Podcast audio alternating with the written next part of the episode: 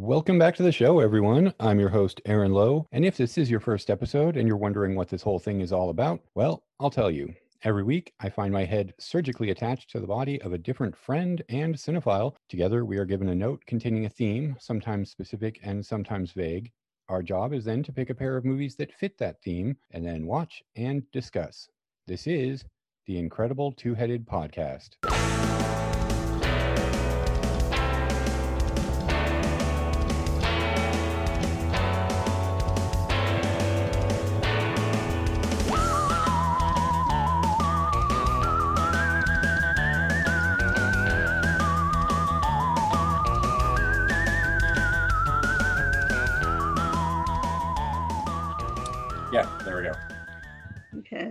It's surprising it took like a year and a half for that to happen, especially since it like it's illegal to record somebody without their knowledge here in in California and other states. Well, they're not actually. You know how things are, are and have been for the past year and a half. No one's actually like following the rules. I mean, it, it was something I was thinking about while I was writing something about Army of the Dead. It's like, it's like a perfect time. There's not as much gore as there could be in that movie, and it's a shame because he really could have just gone for it because the MPAA has totally disappeared. Like even now, if they wanted to like put out um, you know, an uncut version of the one of the films that we were discussing um today, you know, the devils, they could Yeah. get away with it. The MPAA wouldn't say boo because they're they've essentially packed up and like gone fishing. they're nowhere to be seen. You can get away with so much more, but violence, nudity, yeah, language in film right now. Well, It- It's like open season for all of that stuff right now. especially on Netflix, which doesn't have to abide is it as subscription, it doesn't have to necessarily abide by the FCC standards of broadcast, and like they can pretty much release whatever they want.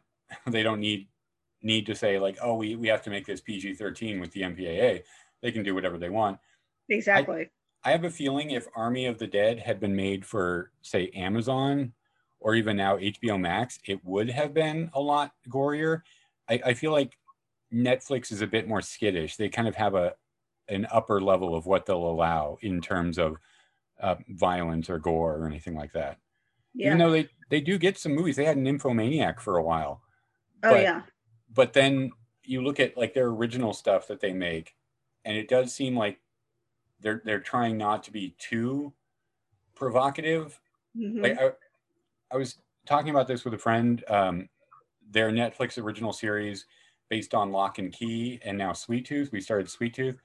Mhm. I haven't read Sweet Tooth, but people are saying that it's been really toned down from the comics. And Locke and Key was very toned down as well and made it much more family friendly uh, when it was kind of a mature comic book to start with. And Yeah, you know, it, but it, it also opens up the appeal. You know, like for example, a good example of this is like Possessor. Like Possessor, when it was on Amazon, it was only the edited version. And you know, I actually w- went through, wrote down like the specific cuts that they did. I mean, there's still quite a lot of violence in it, and ugliness and nudity. Was mostly female nudity as usual, and um, the violence itself was, you know, the really the most harsh parts of it were gone. So yeah, I agree with you on the Amazon thing. I think they really shy away from like graphic nudity and graphic violence. But um, I know that, and maybe it's just the way he couched it, because I watched a lot of the BTS stuff for um, for Army of the Dead for this thing I'm writing, and he his idea was to put like a, a giant a, a basically a nude male zombie with as he put it uh well you know a huge member basically I giant think I've zombie heard this story. giant zombie dong. And with a bite in it of course because that that's really what Zack Snyder is. I don't know if people know this. He's really that guy who who would put a, nu- a naked zombie with a giant zombie penis and he would have a bite in it that's that's Yeah. really the essence of Zack Snyder, and I don't think enough people recognize it. He, most of his fans think of him like as Orson Welles of comic book movies. He, he's not that highbrow. No, no, he's he seems to me a little bit more.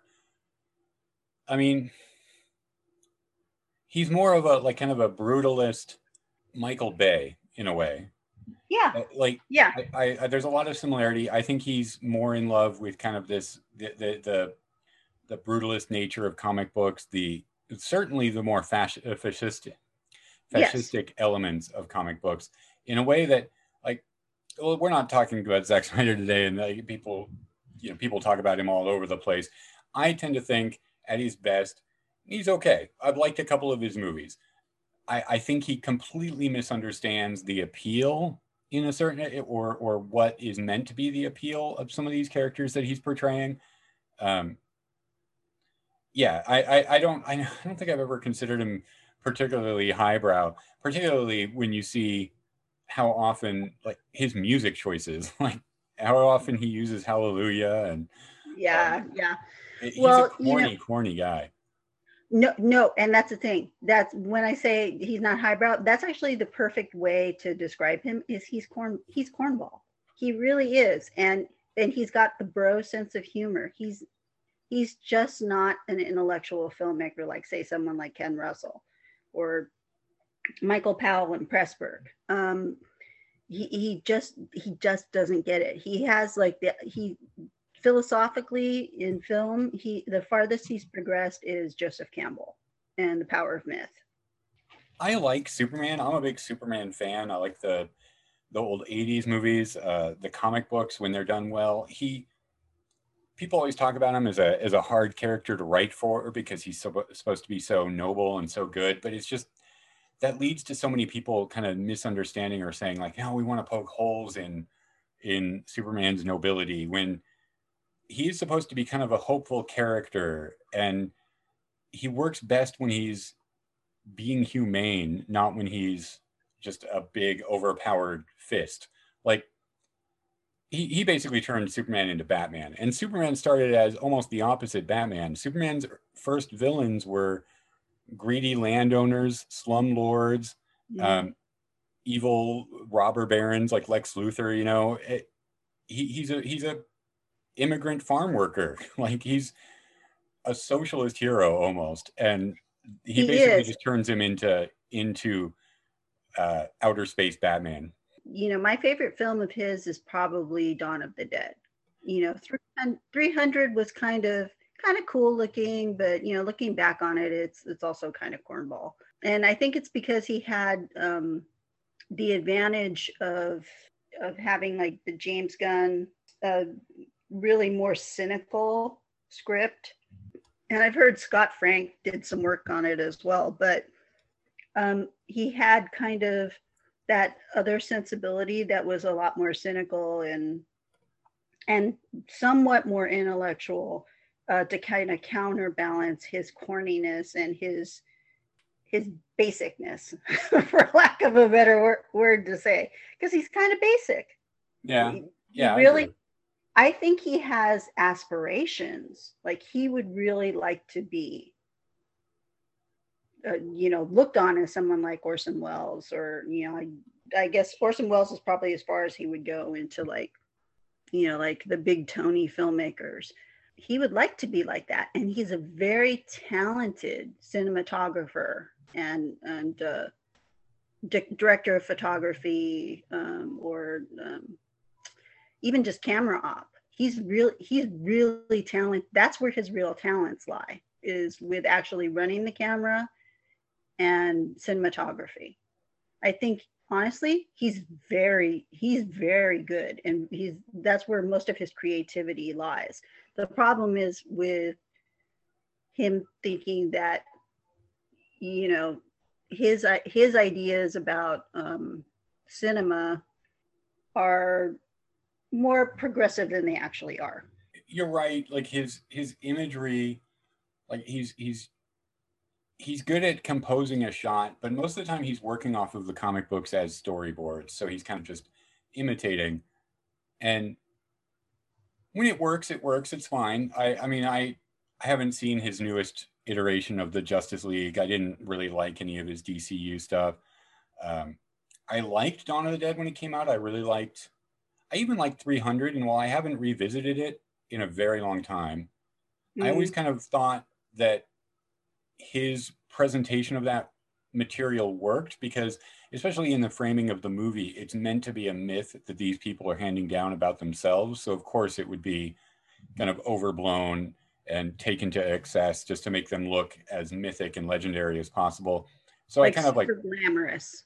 Yeah i thought there was a, a, a fairly good in movie explanation for why the movie was presented in that way and so I, I but i haven't revisited it maybe now in light of the last decade and certainly the last like four or five years, I would think differently about its political messages and and overtones. Mm-hmm. I know, and then it was like Watchmen is the the biggest case I've ever seen of somebody hyper accurately re- representing and telling a story while completely missing the point. Like, yeah. I left the theaters thinking like, ah, that's about the best we're gonna get of Watchmen, so it was okay but just kind of like the more I thought of it, I'm like, man, like everything about it, like that's exactly what happened in the book, but it's told completely in the wrong way. It's the tone that he's taking and the the intent of like how he's funneling the story more towards like a fascist representation. Yeah, he's, he's and guy. maybe not okay, maybe not fascist, but certainly more right wing. Yeah, he's he's I am sure Zack Snyder thinks Rorschach is the hero of that book. I, I, I, think he thinks what Rorschach is doing is is great, and he is like his he, he is to be commended. When you know clearly uh, it's complicated the way Alan Moore presents him because he does do things that you could objectively call morally upstanding, more so in some cases than the other characters. But he's also he's also crazy and has no no judgment and is uh, completely too brutal. Um, so uh, it is complicated in the books, but you're not meant to idolize him. Exactly. Well, also, he really like made the comedian look like a hero as well. And you know, considering what he was doing, you know, basically like shooting people in Vietnam, you know, uh, it, it was it it looked so beautiful. And you just you're just like you're meant to say yeah you're getting them for america. And it's like no. Even i who have only a very surface level understanding of watchmen i went i don't think that's what that means no i i i used to be. I still am to a point like a humongous Alan Moore fan. I read Watchmen when I was 16, and for until my 30s, I read that book just about once a year. Yeah. I mean, I, I still like Alan Moore, but I, I, I've kind of my opinions have changed about some of the things about him. But mm-hmm. he has said some funny thing in the in the past that he has said that it it seems like the entire comics industry and superheroes in general took the wrong lessons. Like they they were inspired by him and Frank Miller just being in a bad mood in the 80s. And sorry, I had to laugh at that one.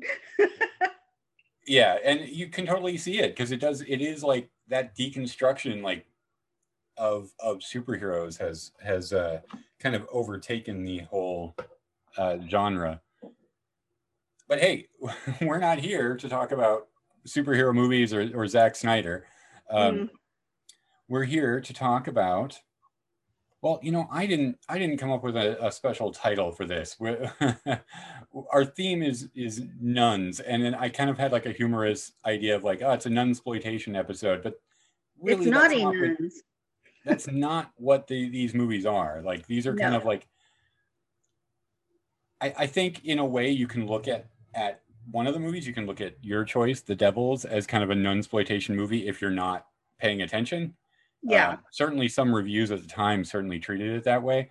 And mm-hmm. I thought it would be kind of funny to pair it with my choice, Black Narcissus, because it's such a there's so so much polar opposites in while still exploring similar themes. hmm So anyway, yeah, we're talking nuns, we're talking black narcissus, and we're talking the devils. Why don't we just take like a quick break, uh, listen to the trailer for one of these films. We'll be back to talk about black narcissus.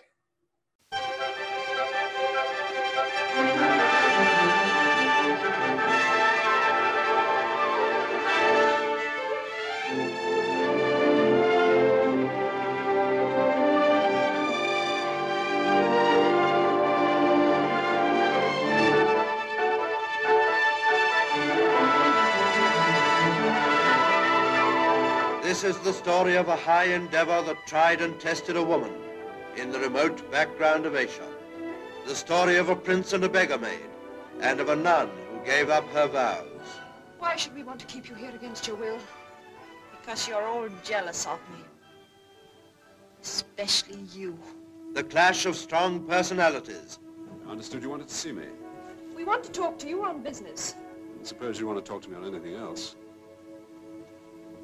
Sorry. I don't know why you are being so rude to me, Mr. Dean. I have to talk business with you, whether I like it or not. The contrast of present peace and self-denial with the rich memories of the full years that have passed. They renounced the world of men, but found that the world was not to be denied. I gave up my vows. I finished with them up there. I see. I love you. I had to have the young general. I couldn't turn out the holy man. I couldn't stop the wind from blowing and the air from being as clear as crystal, and I couldn't hide the mountain. I told you it was no place to put a nunnery. There's something in the atmosphere that makes everything seem exaggerated. Don't you understand?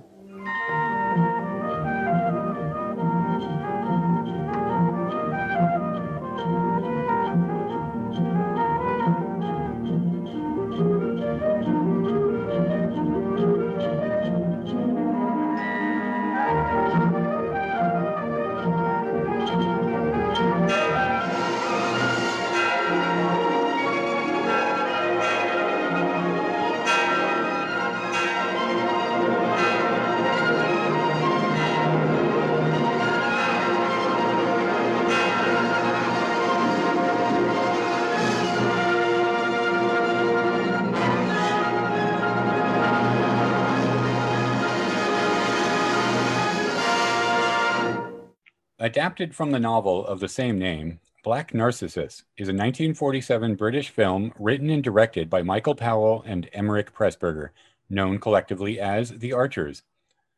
The film tells the story of a small group of Anglican nuns as they attempt to establish a new convent in India in an empty palace previously used to house the Raja's harem.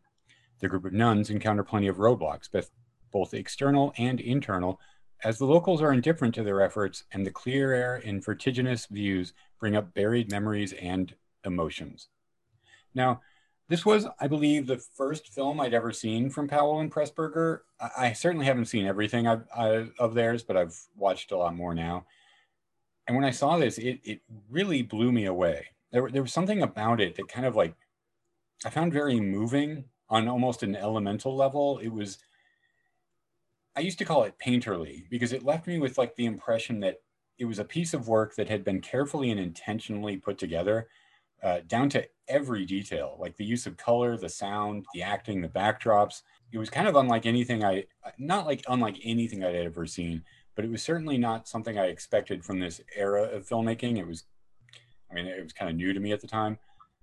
Um, watching it now for the first time in about a decade, and I've watched it twice recently. I have a few more complicated emotions about it. it. It's it's a different lens I'm watching the movie through, but I I still think it's it's a pretty powerful piece of work that maybe is a little bit unintentionally, well, not unintentionally, because they they would have known what they were doing at the time, but a little bit more problematic these days. But um, what about you? Had you seen this before, or what's your what's your history with the movie? Well, I mean, you know, um, I'm more of like an admirer of Powell Pressburger in theory than I am like a person who's watched everything that they've done. It's one of those movies that uh, you know I've kind of always heard, "Wow, it's so beautiful! You got to see it." And I'm like, "Okay, what's it about? Nuns." Uh, okay, maybe it's going a little further down on my my watch list after some zombie movies. I sorry, I, I guess I'm crass in that way, you know. Oh, I'm completely the same way. And like you know, like a lot of art films, like have I have I watched Ordet? No. I've read a lot about it, but you know, but have I seen Come and See? Yes. Well, I I am the same way. This I like Powell and Pressburger a lot. Uh, but there is there is something about this type of movie that does feel at times a little bit like homework. And I don't yeah. mean that like while I'm watching it. I don't feel that while I'm watching it.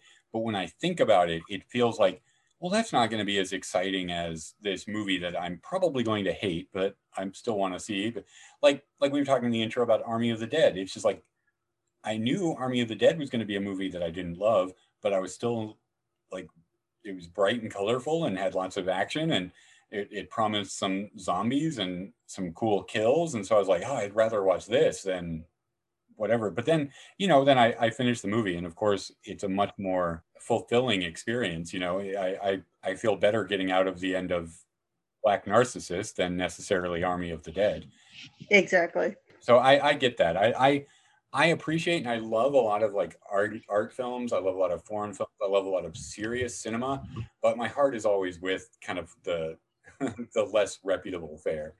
Yeah, I mean, don't get me wrong. Like I watch a lot of really super serious movies, but you know, just certain movies, for whatever reason, I haven't gotten around to. And yeah, a lot of it has to, you know, it's a lot of the classic like master cinema. Like I want to watch some Ozu you know, Tarkovsky. Uh, hopefully, I'm pronouncing that right. But have I done it yet? No. My friend Carlos is doing a show.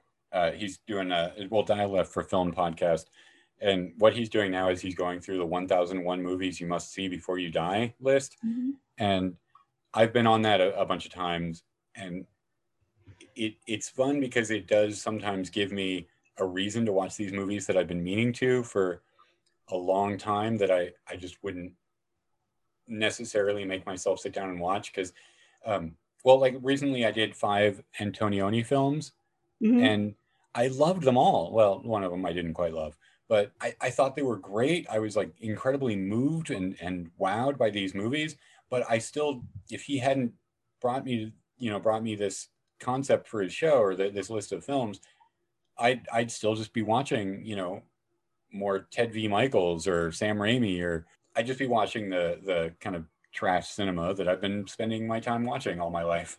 yeah, no, so I totally understand, but and that's kind of been the more of the type of movie it's been for me. Like, you know, with uh, Michael Powell, you know, the first thing I'm going to gravitate to is Peeping Tom. Mm-hmm, yeah. Why? Because it's a horror movie. So yeah, did is is it something crass in my soul i suppose?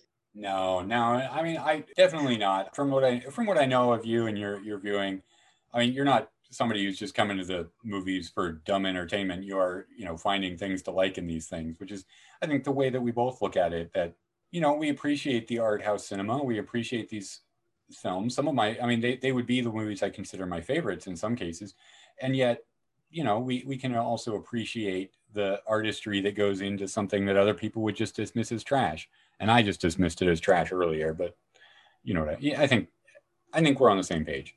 Yeah. So this is this is the first time you've seen this movie then? Yep. Okay. Well, um I guess kind of quick overview that we can get into, you know, the micro in a minute, but on a macro level, what did you think of the film?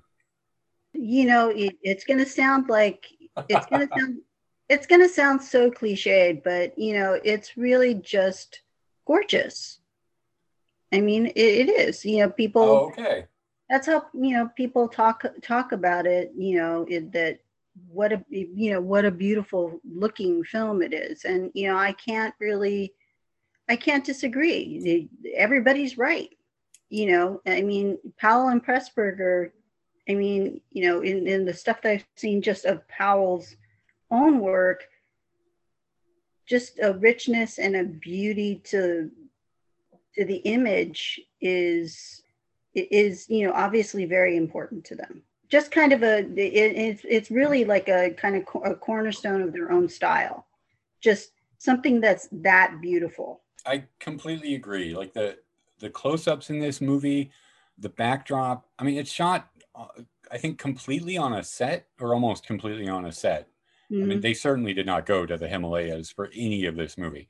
Oh, oh no, that that's. I mean, at the, that point in history, you know, one, yeah, they wouldn't be location shooting in the Himalayas. It would be way too difficult and too expensive and dangerous. Yeah, I mean, the, the tendency was to create everything on a set. It was sounds. It was the time of the sound stage. Oh yeah, and uh, of course, uh, I'm not sure. I didn't see which one this was filmed at, but I mean, England has some massive, massive, world famous sound stages. But I, I do love. I think they accomplish a lot with matte paintings in this. Mm-hmm. And I, I, matte paintings kind of a lost art these days, but they they just look really, as we keep saying, gorgeous. Mm-hmm. The views, especially that that bell that they chime every hour, and it's right there, right on the cliff, and you get those upper shots of it. And it's a painting, but it's still like so such a striking image. Yeah, and when you say it's a lost art, it really is because you know, I think, you know, these days the tendency is for, you know, CGI, ev- everything, motion capture, uh, you know, just all the tech- technological toys that filmmakers have and that you know it's very it's kind of rare that people go back to you know practical effects and doing you know effects in camera. I think that you know it's maybe something that somebody should try and and bring back or rediscover in under certain circumstances because i think it would really blow people's minds because they're used to just like the cheesiness of cgi well yeah i think i think it's probably going to be gone for the most part unless it's a stylistic choice they're all going to it's going to be digital anyway it's just so easy now to do photorealistic or to just like create an environment i mean look at all the marvel stuff or it, like Mandalorian, the stuff Disney Plus is doing, where it's just like everything there is shot on a soundstage. like even though it yeah. looks convincingly like he's out in the middle of a desert or they're on a rock rocky hill, it no, it's a soundstage with those like LCD monitors behind them, and it looks eh, pretty convincing. I mean, maybe it won't in five years once our eyes get used to it, but mm-hmm. I, I, think this type of painting, it, I just I can't see anybody really putting the work into it. I just don't think it's going to be worth it for most well, studios, but well, you, I mean, you never know. There's there might be that stylist out there, and I'm on their side because, yeah. um, yeah, I mean that's the problem with CGI and photorealism is that eventually we see how fake it is. Whereas something like the the shots in Black Narcissus are never really going to look fake because they have a realistic aspect to it. Yeah, it's a painting, but somebody actually painted that painting. It's a physical reality. So your eyes, you know, might register it, oh, it's a painting, but it's still real. If that makes sense. It, it does. Whereas like something that's just totally digitally created, at a certain point, your mind is going to say, yeah, it's fake. I also believe because I'm looking right now, like I just had up on my screen um, some of my black narcissus like little quote unquote research I was doing before we got on the call. Mm-hmm. And I can see like right underneath the zoom window, one of the paintings, a painting of the um, the palace on the cliff mm-hmm. and all of the mountains behind it.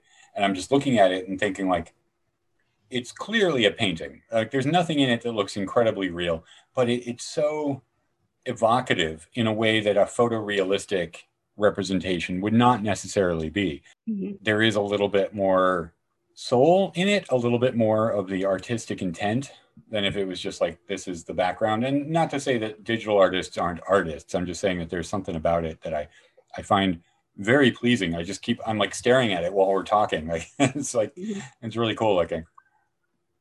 Well, no, that then that's kind of my point. Is I think the difference is is that digital, at least to our minds, our eyes, and our minds at this point, uh, doesn't have a real that realistic quality. That the fact that somebody did physically paint that lends it a realism to our eyes and our brains that digital doesn't have.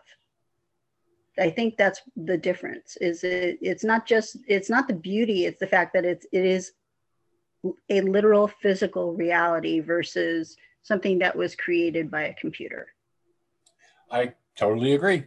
So, getting into the into the film itself and its themes and messages, I on these last this last viewing or these last two viewings I just did for this podcast, I, I spent a lot of time trying to unpack the colonialist themes in it.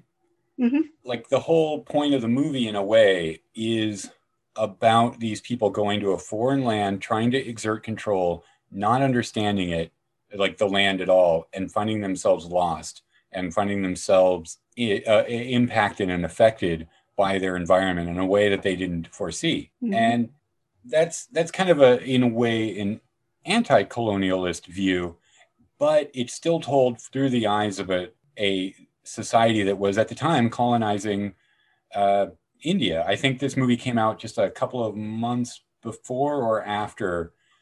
Uh, oh, okay. I'm looking at it. it. was released a few months before India achieved independence from Britain, mm-hmm. and so it still does have kind of a problematic air to it that it's being told by these people. They're they're kind of exoticizing India in a in a a slightly fetishistic way. It certainly is a problem that of all of the Indian cast, or Indian characters in the movie, only one person is is you know from that era area. Mm-hmm. Sabu, Sabu is in this movie, but everybody else is, is British in makeup. Yeah. Like Jean Simmons and uh, the general is I can't remember his name, but he's a British actor. There are some extras, but they were just basically grabbed. They were dock workers in London. Yeah. it's kind of complicated, and I'm not sure if I'm like the person that's going to parse this, but uh, I, it it did make it make it a little bit uneasy my watch my viewing this time with that in mind which i don't think would have been on my mind the first time i watched it it's really hilarious to me that May Hallatt as Angu Ayah, the caretaker of the palace, mm-hmm. she's it's not even like convincing cultural appropriation. She's putting on the thickest Cockney accent for this character. it's so over the top that I'm not I'm not sure what it what it's meant to represent unless it's just kind of like maybe it's because of the the British occupation in northern India. Maybe that's just something that she picked up, or maybe that's what they're trying to say. I, I don't think so. I think it's just what the actress was doing. It, yeah, it's a bizarre performance in this movie. Well, you know, you know that that's a problem I think with a lot of um, films from a certain from certain eras historically, particularly if they try to go outside of their their culture, you know, out, outside of the UK. They're gonna try. They're, I mean, they're gonna, you know, I mean, they're still even doing it today. I this is a strange thing to bring into it, but Poseidon, the Wolfgang Petersen remake of the Poseidon Adventure. Oh, oh yeah, okay. Wolfgang Petersen. I I think he's German director. I'll you'll laugh, but I was actually on this set, and they have a lead character in it um, who's played by Mia Maestro, and she is supposed to be Latina. And I'm pretty sure that she is not. And, you know, it's just something that happens a lot in Hollywood. Let me see. I could be, I could be wrong. I'm actually checking right now. Nope, she's Argentine. So she, at least she is Latina but you know she's probably meant to be mexican and it's because you know they're trying to stretch out of their boundaries and like you know tell different stories but they really just don't have enough knowledge of like these other cultures to like really like do what's necessary like cast actors from the culture or it, it's they don't understand it yeah well and there's there's certainly a still a tendency. Well, we're we're kind of reckoning with that over the past few years. It's become a bigger issue, which is great. I think it is being called out when people are not cast. Uh, people that whose stories these are are not are not cast for the roles. Um, mm-hmm.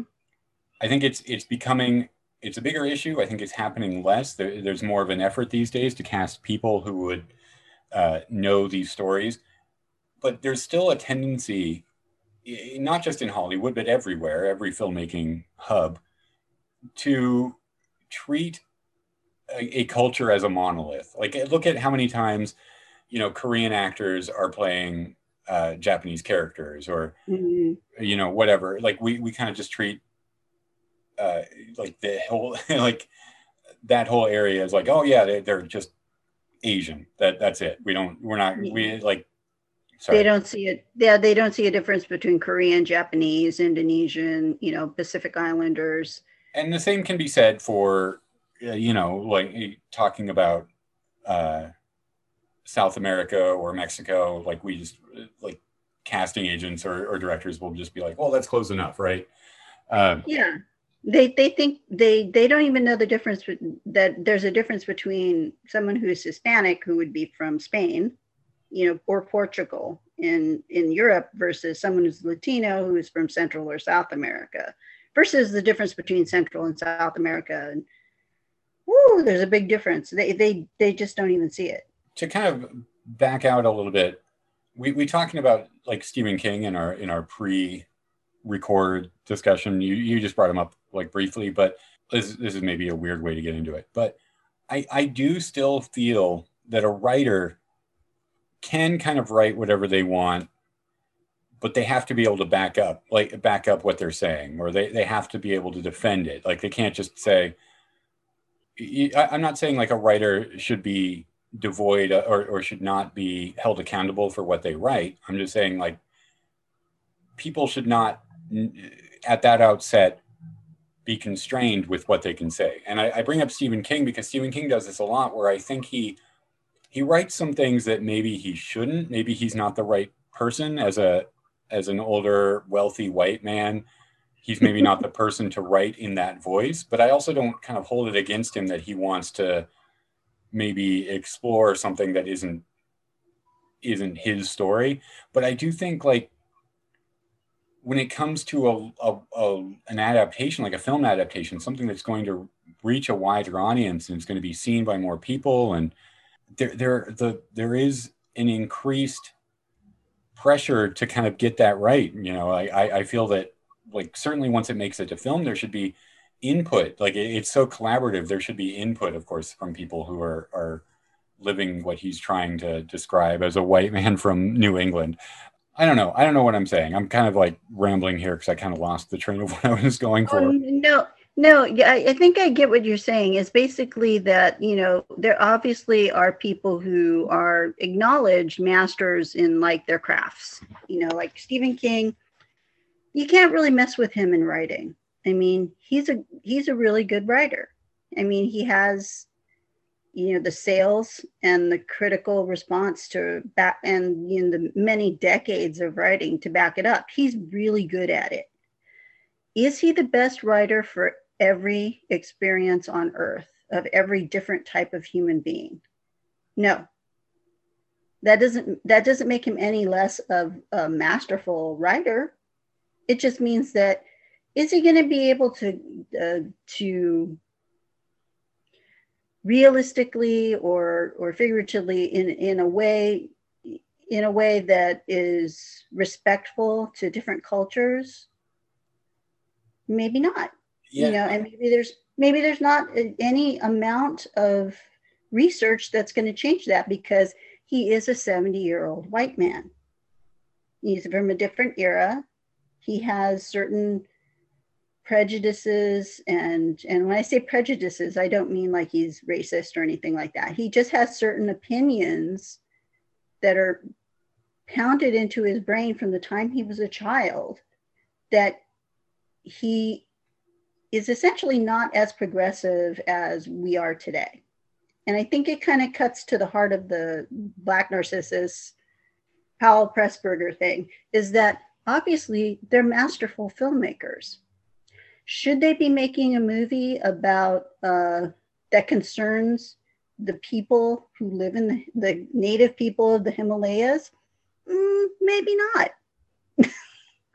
because they don't understand it. and that is to its credit that is kind of the movie's point is that they don't understand it Uh, but in in that exploration of it it still falls into the trap of kind of minimizing and exoticizing the locals exactly. I it, it's shown in Mr. Dean. Mr. Dean, who lives among, among the locals in the Himalayas and is ingrained in that culture in a way, is still incredibly British and still Mhm. talks about them in kind of very patronizing, um, very patronizing terms, where he says that they're hard workers and they don't like they're the men are men, and he's just like, I don't know. It's this very col- uh, colonial view that, like, that e- that is even if you uh, appreciate a culture, you're like, oh, but we'll we'll get them up to our level. They're not quite at our level, right? Mhm. It, it, it's um, it's very outdated. I don't, I don't know. It, it is something that I, I don't think we can avoid talking about when talking about this movie nowadays in 2021. I also think it's something they are trying to address in the film itself. It's just like these days, it's so. I, I actually did like a, a lot of reading and kind of my head was swimming. I'm like, I don't know what to make of this. I was trying to just kind of like unpack and untangle what I was feeling about the movie itself in those terms.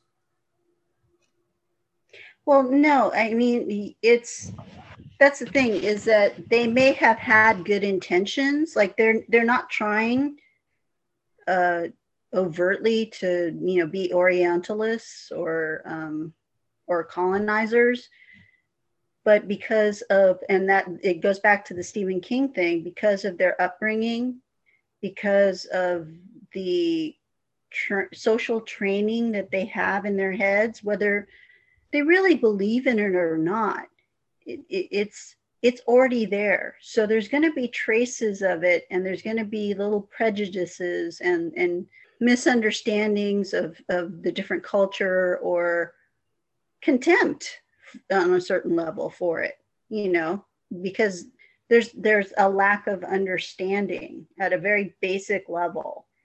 It's like I mean, you know, with when Stephen King writes books from the female perspective, I think he's actually pretty successfully done that, which is amazing considering the generation he like grew up in.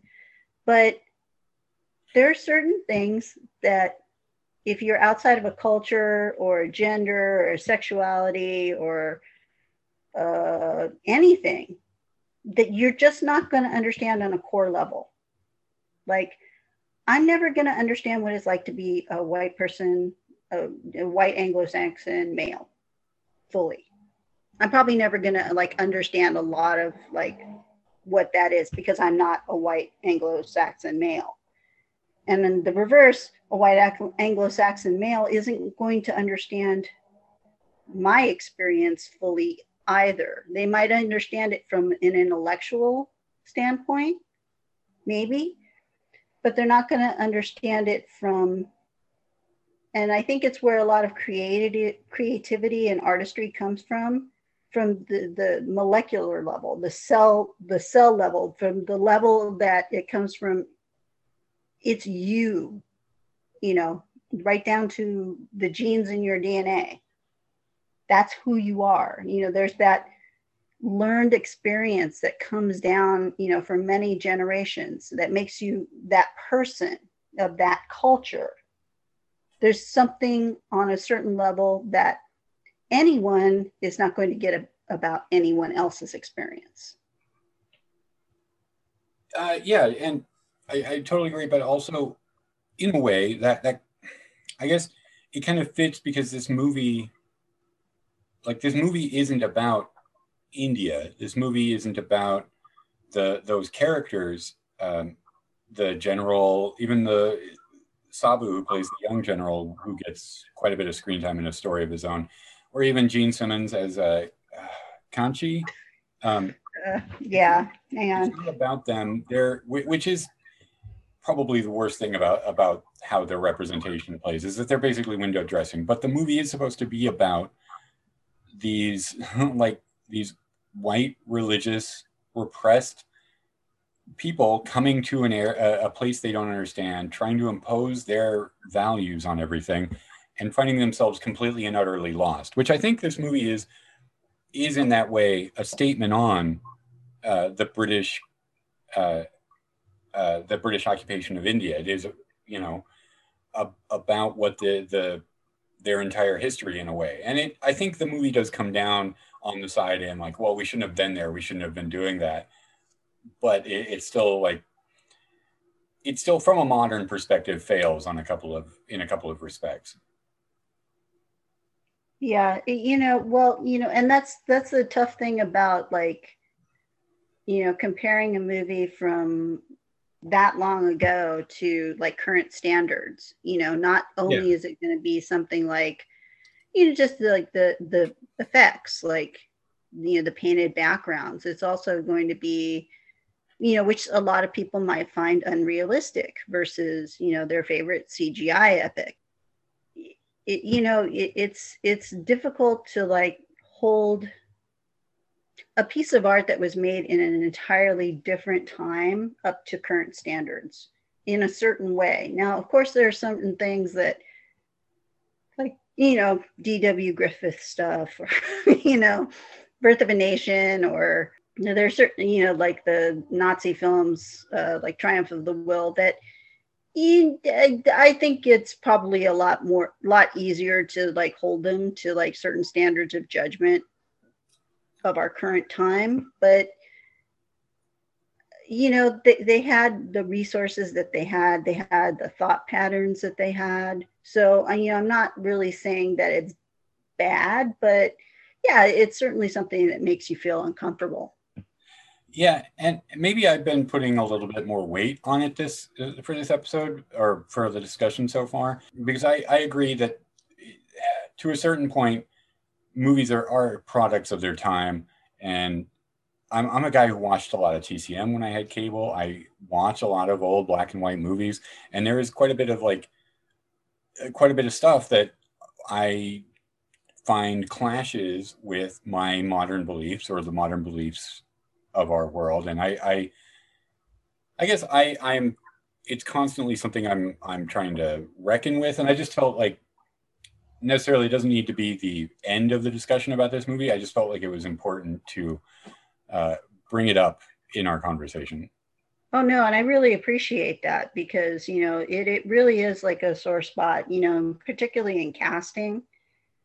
Uh, how you know the the whole brown face thing. It, it's yeah. just really disturbing that you know that you know that's why you know I've gone on it on about it in writing before, but you know, that's why a lot of really good actors either didn't have opportunities that they should have had, or you know, like um, gosh, um, she's the she's the lady who played Yolanda in Selena. She was a woman. She spoke uh, several language several languages. She didn't have an accent, but she had to affect an accent and play maids constantly because that's what she was seen as. Oh yeah. It's it's really you know, so you know, I can understand like you wanting to like that you feeling uncomfortable with it and wanting to like discuss it because, you know, even though that might not have been, you know, uh, Lupe Ontiveros. I think she spoke five languages no accent whatsoever. But if you watch her, she's all in most films, she's playing a maid of some kind and she's got an accent. And, and you know, she went with it because she had to. That's the only way she was going to be employed. You know, so I, I appreciate that you're bringing it up. And I think it's important to note, certainly. But, you know, also the is that really what they were trying to do? No, they were working with the resources and the mindset that they had at the time yeah and like well part of what what makes me think this movie comes on the like comes down against colonialism it's like there's a scene where they're they're teaching kids english mm-hmm. and um, of course sabu is in there uh, the, the young general and i keep mentioning sabu he's like the because he's he was such a big star at the time he would have been uh, like a big name, probably like the only uh, actor of Indian descent that anybody could name at this time. Like he, he was in, uh, I think, the early version of the Jungle Book and a bunch of other stuff. But he's in there, and there, all the kids are being taught English, but the words that they've put on the blackboard, the things that they put on the blackboard, the words are in order gun, warship, bayonet, and dagger. And they're just having Yeah. the repeat them all. And that- that's got to be a message, right? That when I rewatched it, because I'd forgotten about that scene. But that that has to be a message that they're sending about what Eng- what England was doing in India. Oh yeah, and you know the, it, it does go back to the point, you know that that they may have totally been aware of it, and you know maybe in a certain respect they were they were playing to you know that they had a, me- a well-intentioned men- message, but you know either there were certain things that they didn't recognize as being offen- you know offensive in a 21st century way well, I- don't think that they put Jean Simmons in brown face intentionally to make a point. You know, I wouldn't go that far, but you know, they they had that on their mind. You know, maybe they weren't able to express it in more than like a subtle way like that, but the intention was there. So I would agree. Yeah. So the the, the movie itself, the the getting back to the plot, uh, Sister Clodagh is basically made the youngest Mother Superior in her order. They're sent to this uh, remote palace up in the Himalayas, um, where the Raja used to keep his harem. So there's all these paintings in the background of fair, fairly explicit sexual acts. Uh, yeah. and we're, we're told in the beginning that um, the mother superior does not see think that sister Clodagh is uh, is ready for this position but she's been placed in charge of the the this new convent there had been monks previously that could not make a go of it uh, it like other people have come and and failed to kind of uh, exert any order in this area so we get this small group. It's Sister Clodagh, who is basically the lead. It's uh, Deborah Kerr, Sister Ruth, Sister Philippa, Sister Honey. Um, am I missing one? I can't remember. Anyway, we're going. So it's a small group, and they all have kind of kind of their own thing going on. They each get their little arcs, um, and we see how the movie, the the atmosphere is affecting them. They talk about how clear the air is, and that you can see too far, and they all kind of like start to change a little bit. Sister Clodagh, we we get a lot of um, flashbacks to her. Like she's in a the, the reason that she became a nun, basically, or or one of the reasons is that she was in this failed romance with uh, this guy. Those flashbacks, I think, are really fascinating because it, it's another like kind of sub theme to this movie, is that we find out at the end that the romance was pretty much just on her level, her her end, right? Like he, he kind of just like isn't that caring. He's gonna move away and like uh, follow his career. Mhm. And she's been interpreting this all as like romantic that we're they're going to be married forever, which which kind of runs parallel to what's going on with the nuns here, where they're kind of like they're, they've come to this area. They're trying to exert their control. They're like, we're we're going to change the people. We're going to help the people, and the people just don't care Yeah. the only reason that they go there is because they're being paid by the general to to go to the the school or the um uh, the pharmacy.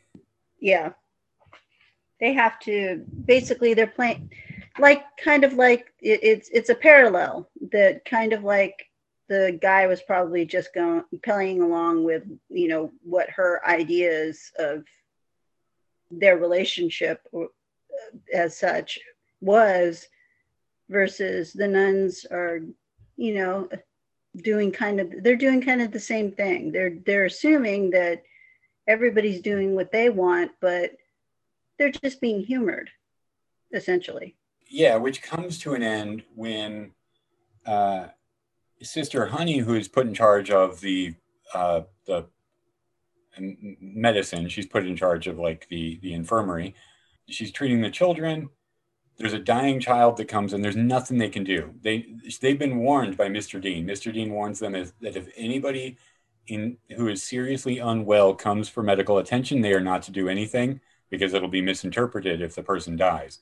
And that's what she does. She she sends the mother home with castor oil, saying it's medicine, knowing that the child is going to die. And Yeah. when the child dies, the villagers then assume that they've been killed by uh, that the child was killed by the nuns. That they, there was some sort of witchcraft, is how I think Mr. Dean says it. Yeah. That that that kind of is the turning point where things really start to fall apart. Like people start stop coming to the uh, the convent. They, there's they're told not that they shouldn't leave. They shouldn't go into the village. Or actually, Mr. Dean tells them they should leave entirely before uh, things get too bad. Like there's, I think it's the implication is that the villagers probably would uh, like seek some sort of revenge or punishment for the the death. Yeah. Who else we got? So so Sister Philippa, uh, what she does, she she plants an entire flower garden instead of vegetables. Mm-hmm. So they're going to have no food, and she seems to have like no memory of doing it. Like she just talks about how she was just like looking out into the views and remembering her childhood. Mm. There, there's a lot of other there's a lot of other themes in this about kind of memory or wanting to revisit the past or uh, uh, fix the past or make up for some past mistake, which I think I think also plays into the anti-colonial view of this movie. Um, yeah, well, and also it's kind of um, I see it as them in as individuals trying to live in the past. Yes, just really like literally, not literally, but well, what kind of literally would like, especially with planting the, the flower garden versus what they really need. She's just really like living in a past that isn't there anymore. Exactly. Yeah. We've talked about Mr. Dean. We talked about uh, the young general, who they nickname Black Narcissus because it would. It, it's a uh, it's a cologne that he wears. Um, but uh, we talk, talk about the young general. Eventually, he leaves with Kanchi. Like he's kind of seduced by Kanchi, who is seen as this kind of like young temptress. Mr. Dean is like, please take her and and so she can you know get learn some manners and she can be married off. And I don't want her bothering me anymore. Um, like he's Mr. Dean is like so British. He's almost like a caricature when you see him. He's riding that little donkey and he's got that outfit, the floppy hat. He just looks so ridiculous, like his shirt tucked into his shorts. I, I, I say he's ridiculous. I think he's supposed to be kind of a, a, dashing figure in a way. Like certainly Sister Clodagh and him are. Uh, there's a very there's an unspoken attraction there that is growing throughout the film, but he, he's almost shown as like kind of a, a cartoon character or a cartoon caricature of eh, like a British explorer adventurer. Like the romantic the romantic hero. Yeah but there's something about him that just goes to the point where it almost it, it not almost but it does feel ridiculous. Even though he is he is dashing that that, that actor yeah um, well, i was going to ask do you think that was intentional on their on the filmmaker's part in your opinion i i'm not sure just owing to the fact that this was 1947 mm-hmm. um, and maybe this was a little bit more in vogue at the time, but it just seems so on the nose with everything. And they're so in control, like they control every aspect of what's going on on the set that I, I want to think that maybe, but also then I don't know because uh, maybe it wouldn't have looked anywhere at all ridiculous in 1947. I just don't, I don't know. I'm not familiar enough with it. Yeah, I think you I would have to watch it a couple more times to like really be able to like get a feel for it because I think like the what you've spoken about that they do have a certain intent to like talk about colonialism and you know maybe it's just something that isn't fully formed or maybe we don't recognize it on the level just from like a couple of watches. Because what i'm noticing about films is that uh, sometimes like you can be at least i i i'm not going to say everybody does this but like usually the first time i watch a film i'm like overwhelmed by it. Like if it's a really and i'll say to him if it's a really beautiful film i'm really caught up in just looking at the visuals. And sometimes it takes like a couple of watches to like see details and intent and you know, like real specific things about it that you know maybe weren't clear to me the first time. So i'm i'm actually even when i review stuff i'm like watching stuff at least twice to yeah, if yeah. not more multiple times to like say okay maybe i just you, my, my brain was just like going, "Woo, look at this!" Uh, that I was I wasn't paying enough to, attention to subtext and symbolism and and maybe something did I didn't I just didn't get it the first time. I I totally get that because I it's part of what like stalled my writing all the time when I would write try to write reviews regularly mm-hmm. is I would always write them and then be kind of like second guessing myself like oh maybe I need to watch this again because so many films where I I kind of have altering or differing opinions a second time I watch it. Or, of course, I just notice more stuff on a rewatch. I mean, I, that everybody's going to do that, but I just feel like I, I, started to not trust my initial opinion about a movie sometimes. Uh, yeah, I, I, you know, that's the thing. It's like sometimes, like I've had reactions to films where I watched it the first time and I was like, I don't know if I like that. And I watched it the second time and I'm like, holy cow, this is great. What was I thinking the first time? Oh, I've actually had that happen very recently. Yeah, spoiler alert, me too. We're going to be talking about that in a minute. it might have been, it might have just, it was the film censor the first time I watched it. And maybe it was because I was in a bad mood the first time I watched it. But the second time I watched it was, was directly after. I was like, my jaw was on the floor. I was like, oh, oh my God, what did I, what was I thinking the first time I watched this? Yeah, I've had that a lot. I've had that a mm-hmm. lot. yeah. Uh, so uh, uh, just to, to get back to that point, I do think in a way he was meant to look ridiculous. I, I, I think when you ask the question, I was just thinking about his outfit and his mannerisms. But mm-hmm. I think every time they put him on that little pony, like they know because he is so right. tall. He is so tall, and he's on that little tiny, tiny miniature horse-looking thing, and he's just like bouncing around and he's got to hold his legs straight out. It looks so silly that yeah. I imagine that they did that on purpose. Well, you know, there, there's um, they also had another film which I haven't seen, uh, The Life and Death of Colonel Blimp. Oh yeah, I actually just watched that uh, like a year or two ago for the first time. Yeah, and let's see, it also has Deborah Kerr in it. Uh, yeah, she, I think she worked with them a few times because she's in the Red Shoes as well. Yeah. And that's the thing is it's based on a satirical comic.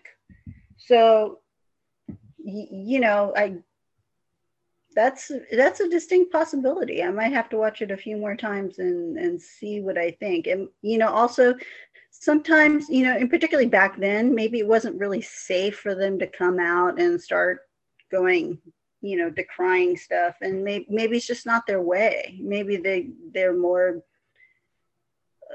they would point things out in a more subtly satirical way. And that that i mean honestly I, thinking about it yeah that that that's that's a visual joke. Yeah. So um i think we've got like one major part of this movie we haven't discussed yet. Okay. And that's sister ruth who we're introduced to in the beginning as pretty much always kind of mentally unwell. She's too high strung. Mm-hmm. Um, it seems like she really just wants to impress and be be uh, accepted by the other nuns, but it also seems like certainly Sister Clodagh treats her just kind of poorly, like in an offhand way, where if Sister Ruth comes to her and says, like, oh, I did this, like, I think she saves somebody in the infirmary.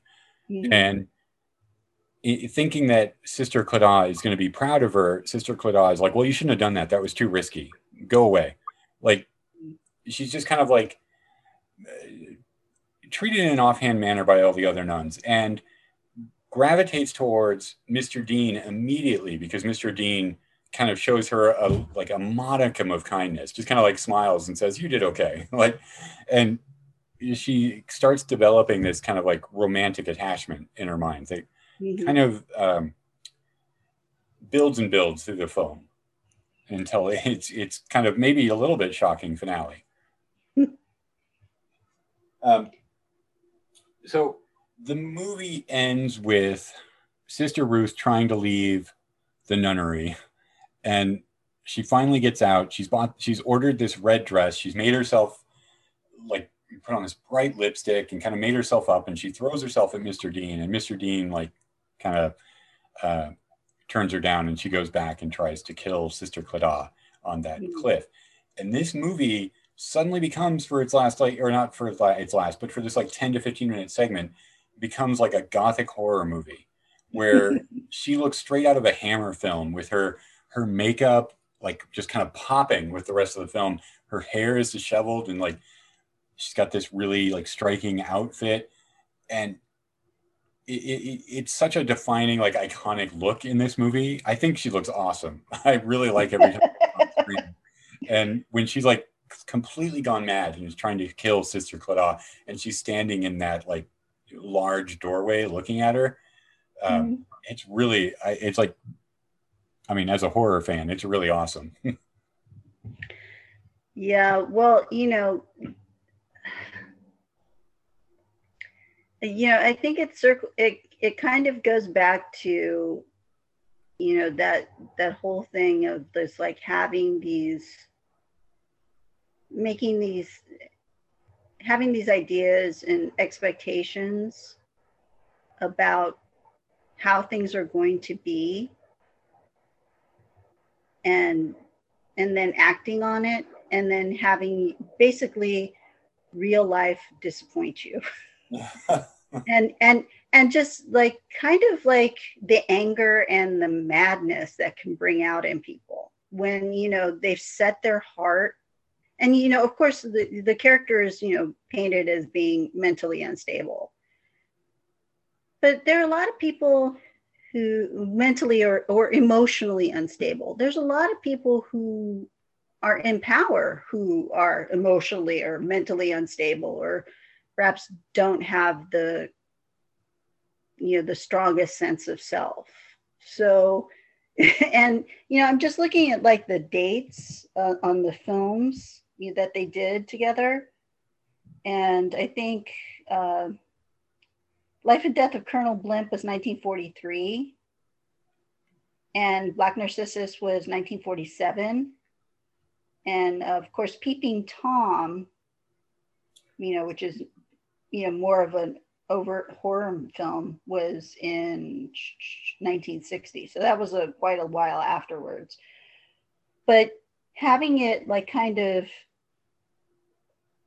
do that is just so it, it's so surprising and just like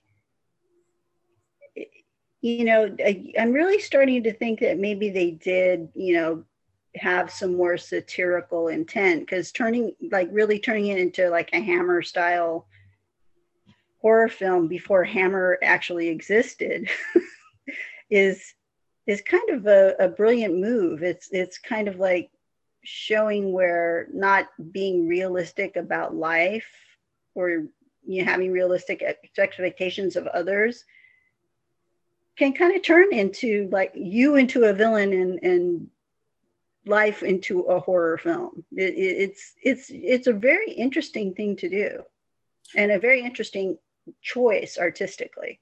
Yeah, that that's really yeah. I I really like that. I also think that there's something to the fact that it is basically the the uncaring nature of Sister Clodagh and the others.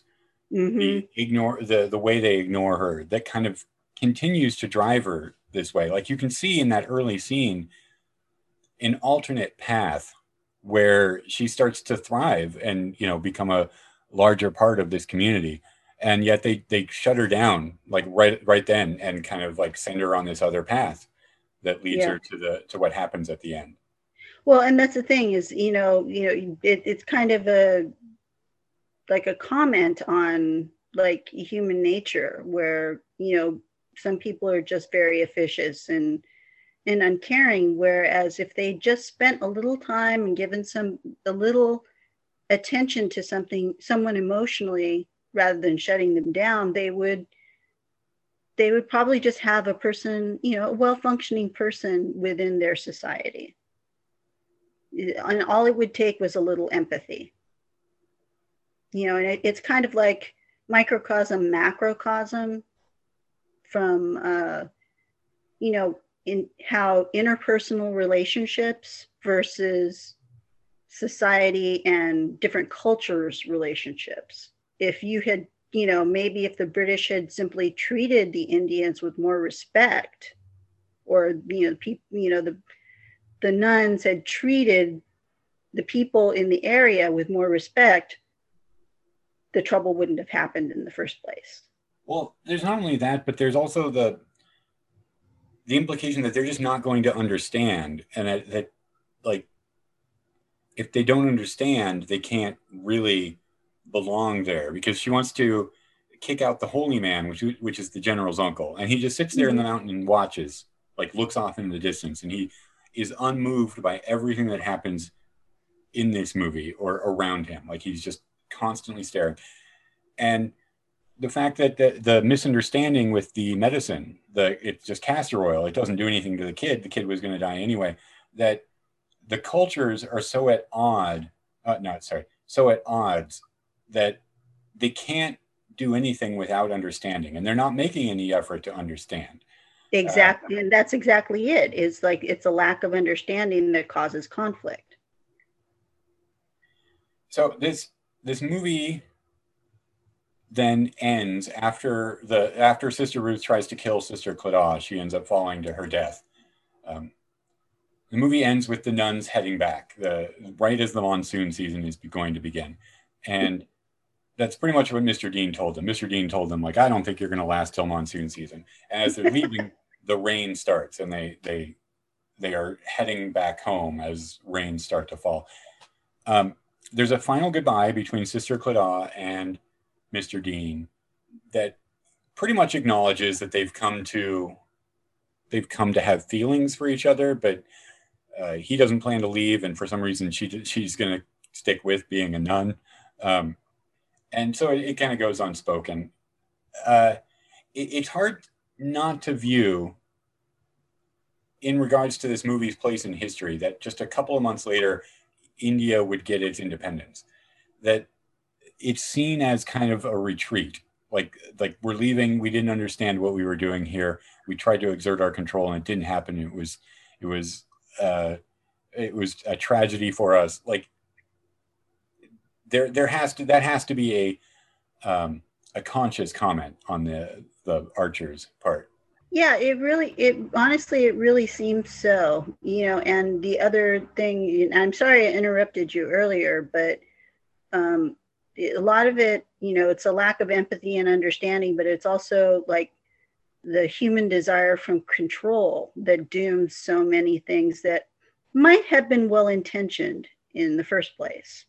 Yeah, that I think that's probably a pretty pretty good summation of this uh, of this movie. Um, just really quickly, this is based on a novel by Rumer Godden, who is English born but spent most of her childhood and young adulthood in India.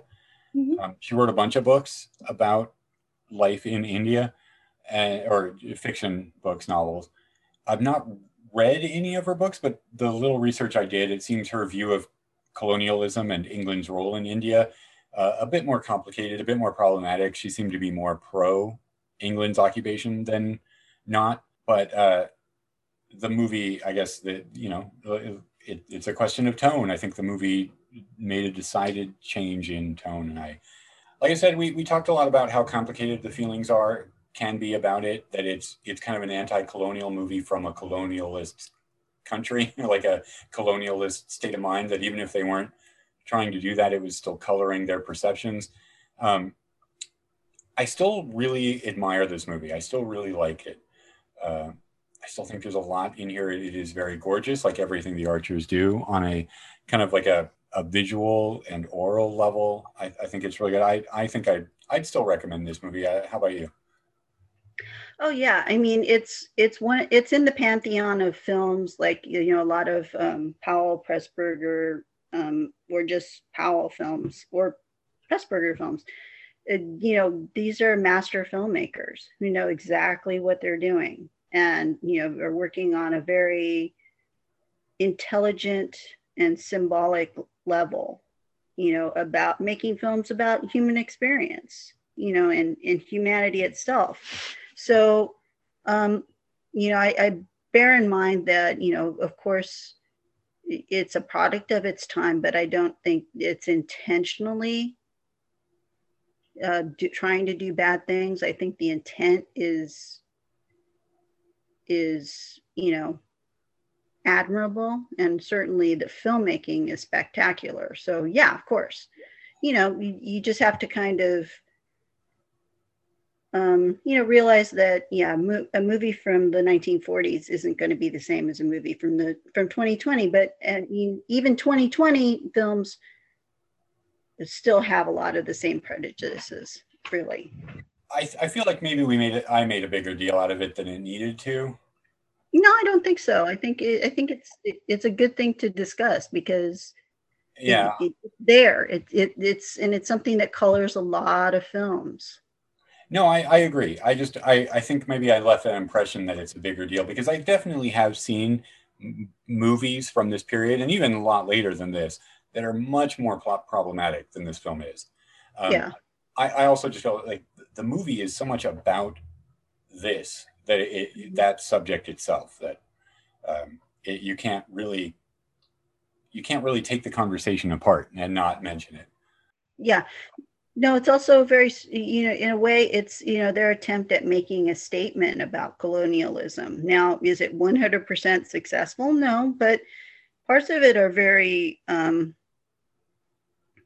I think, are important, maybe more about like the human aspect of it, you know, very um, understanding of humanity's desire to control other par- other people you know. So i i think it's it, it's very important on that level. It's very human humanistic film in its way. Agreed agreed. So we're going to take a quick break. We're going to come right back. We're going to be talking about uh, dolores's pick. We're going to be talking about the devils the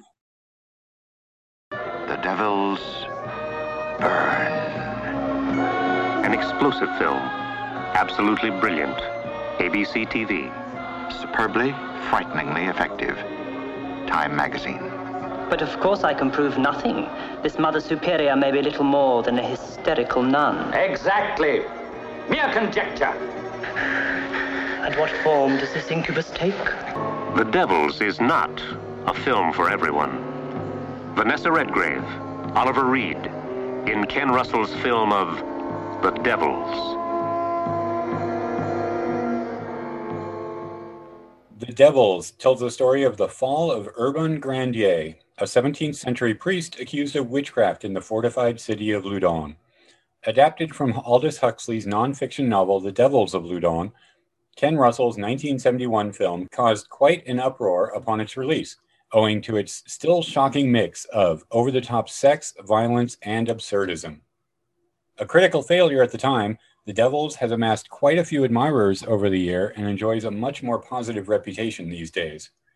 Now, I saw this for the first time just a couple of years ago um, after Shudder got it. Shudder got it, and it was a big to do. That was the first time ever the uncut version was going to be available in America. Mm-hmm. And as we'll discuss in a little while, it's still not quite uncut, but it's the it, for the version that was on Shudder and is not anymore is uh, still like the most complete version that's been readily available to people over here.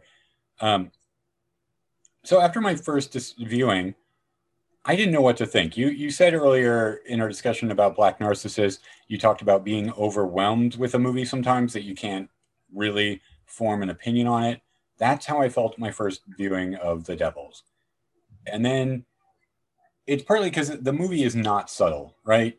It throws so much at down, uh, it is throwing so much at you all the time. It quiets down occasionally, but it's always intercutting with a rush of sounds and images and really loud, uh, really baroque imagery. is really bright. The the kind of modernist setting, the way they designed the set, it, it can be very hard to decipher. Um, it wasn't until second viewing that I kind of appreciated it and found it. I actually found it strangely moving. And then this last rewatch. Um, I, I mean, I really, I really loved it. I thought I was like, oh, okay, I really get what Ken Russell was going for now. Um, what's your history with this movie, though? How, when was the first time you saw this? I actually saw this movie when I was a teenager. Um, wow. I got into like, I don't know what to call it. Outsider cinema, pretty young because you know I started off with horror movies when I was like seven. So, you know, after you know watching stuff like Night of the Living Dead and the the Thing and uh, The Exorcist, you know, there's pretty much only a few more places to go. You know, so you know I started reading de Sade when I was like 16 and um, watching John Waters movies you know, when I was 15, 16. You know, I went I went straight from John Waters, Ken Russell, David Lynch, which I actually I'd already known about David Lynch because my dad was a David Lynch fan when I was I was a kid. He loved Dune, so I got to hear about David Lynch. I already knew about him when I was a kid. Um, so uh, I just, you know, I just went straight to like the outsider cinema. and Ken Russell, um, I won't call him a boyfriend, but it was a guy that I was kind of involved with right around that time when I was like 16, 17, who was just nuts. And he wanted, he thought he was a director. He wanted to be just like Erich von Stroheim. I'm serious, with a riding crop and a hailer yelling at people. And he you know, he loved Ken Russell. So we are going to watch some Ken Russell. And I was, I watched it and I was like, oh my God. And, you know, I watched other things that he had directed like Gothic and Lair the White Worm and, um, and later on, you know, much long, much later after I had, um, you know, I stopped talking to this guy. Um, you know, I, I was like digging deeper into, um, Russell's filmography, you know, watching stuff like The Music Lovers, because I'm also um, a Harlan Ellison fan. And Harlan Ellison, he wrote film criticism. And that was also some stuff that I was reading when I was like, like a kid. Um, so, you know, so back then I had also heard about The Music Lovers, which is, you know, a film of, uh, you know, biographical film of uh, Tchaikovsky. And you know this you know this it was basically just some of the most amazing cinema i had ever heard of. So naturally you know if someone so was like hey i love this movie too. You should watch it. Let's watch it right now. Like you know I, i'm all over that. So that was literally the first time i went to the new beverly was to go to a midnight showing of uh, pink flamingos so I've been into this into this stuff for a while, and I've been a big Ken Russell booster roughly since I was about 16. You know, so you know, I tell people, and you know, things have really, really changed with Ken Russell. People used to laugh at the idea that he was an auteur. You know, they thought his films were garbage. You know, and I'm just like, what is wrong with you? And it's just like they couldn't accept the surrealist and absurdist uh, aspects of what he did and why he did it. But I mean, he's a very serious filmmaker. He worked uh, doing documentaries for the BBC for a long time. you know, it's it's he's not just this like he, he I think in a lot of ways he's been painted. Well, he in the past he had been painted like like a a British schoolboy who enjoys doing vulgar things just for the sake of doing of, of shock value and vulgar reasons. But he, he's absolutely not that. And so yeah, I've had like I've been a Ken Russell fan most of my life, and I'm actually somewhat gratified that people are finally catching on, but only to one film. and also kind of irritated that people found my favorite one of my favorite filmmakers. Oh, I, I get that. I get that. That uh, yeah. That that kind of competing feeling about that. I had I I have only seen a few Ken Russell films. I've seen, of course, Tommy. What else did I see? I, I've seen Gothic, and he did a segment in Trapped Ashes, this not very good horror anthology from about uh, 15 to 20 years ago. I can't remember when it came out, uh, 2006. So, yeah, yeah, I, I haven't seen that, but um, like I was watching Ken Russell movies when I wasn't even aware they were Ken Russell movies. Like my parents, my family watched Tommy and Altered States, and I had no idea it was him because Yeah, I didn't know State. that much about film back then. Yeah, I get. Yeah, Altered States is one that I is really high up on my list. There's actually a bunch of movies that he's done that I really want to see. I just haven't gotten around to it. Um, probably will be watching Lair of the White Worm this weekend because that's, I think, on Tubi right now. Oh, that's a hoot. Yeah. Well, I will say I I get what they're saying about him as like kind of a schoolboy who likes to just do shocking things. Like there's a bit of a provoc- provocateur to him. I I went and I read Ebert's review of uh, of this movie, The Devils, and I I I love Ebert. I think he's a terrific writer. I do not agree with him a lot on movies. I mean, I think I agree with him a, a lot of the time, but there's a, a lot of stuff that we are just like, I cannot believe he missed the boat so much on that.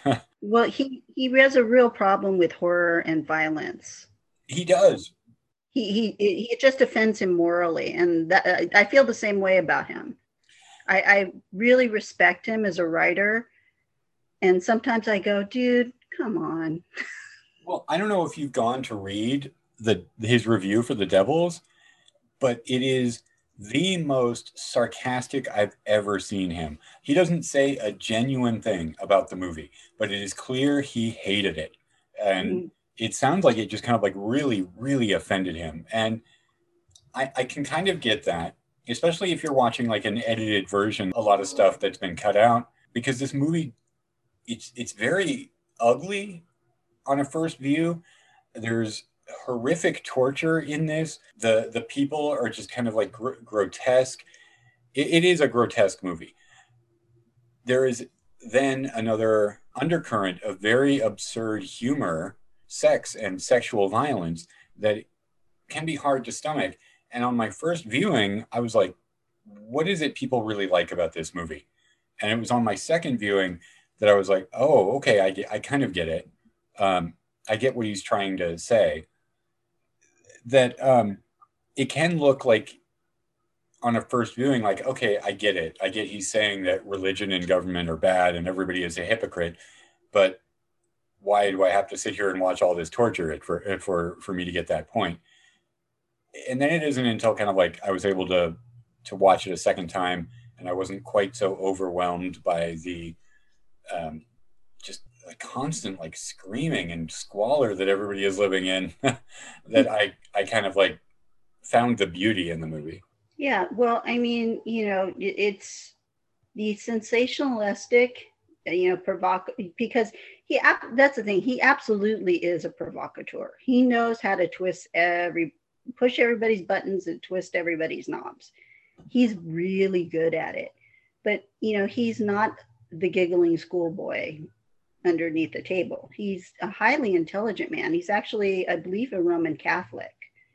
And has very strong political opinions because you know I read I've read like a lot read and watched like a, a lot of um, you know the comment that he made about uh, the film and that um, Oliver Reed made about the film.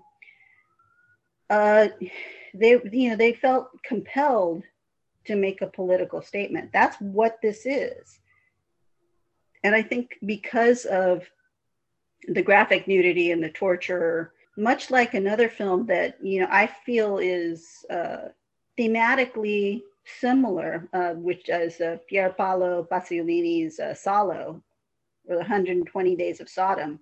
It's sensationalistic, filled with torture and horror and grotesque things, but it's done for a reason.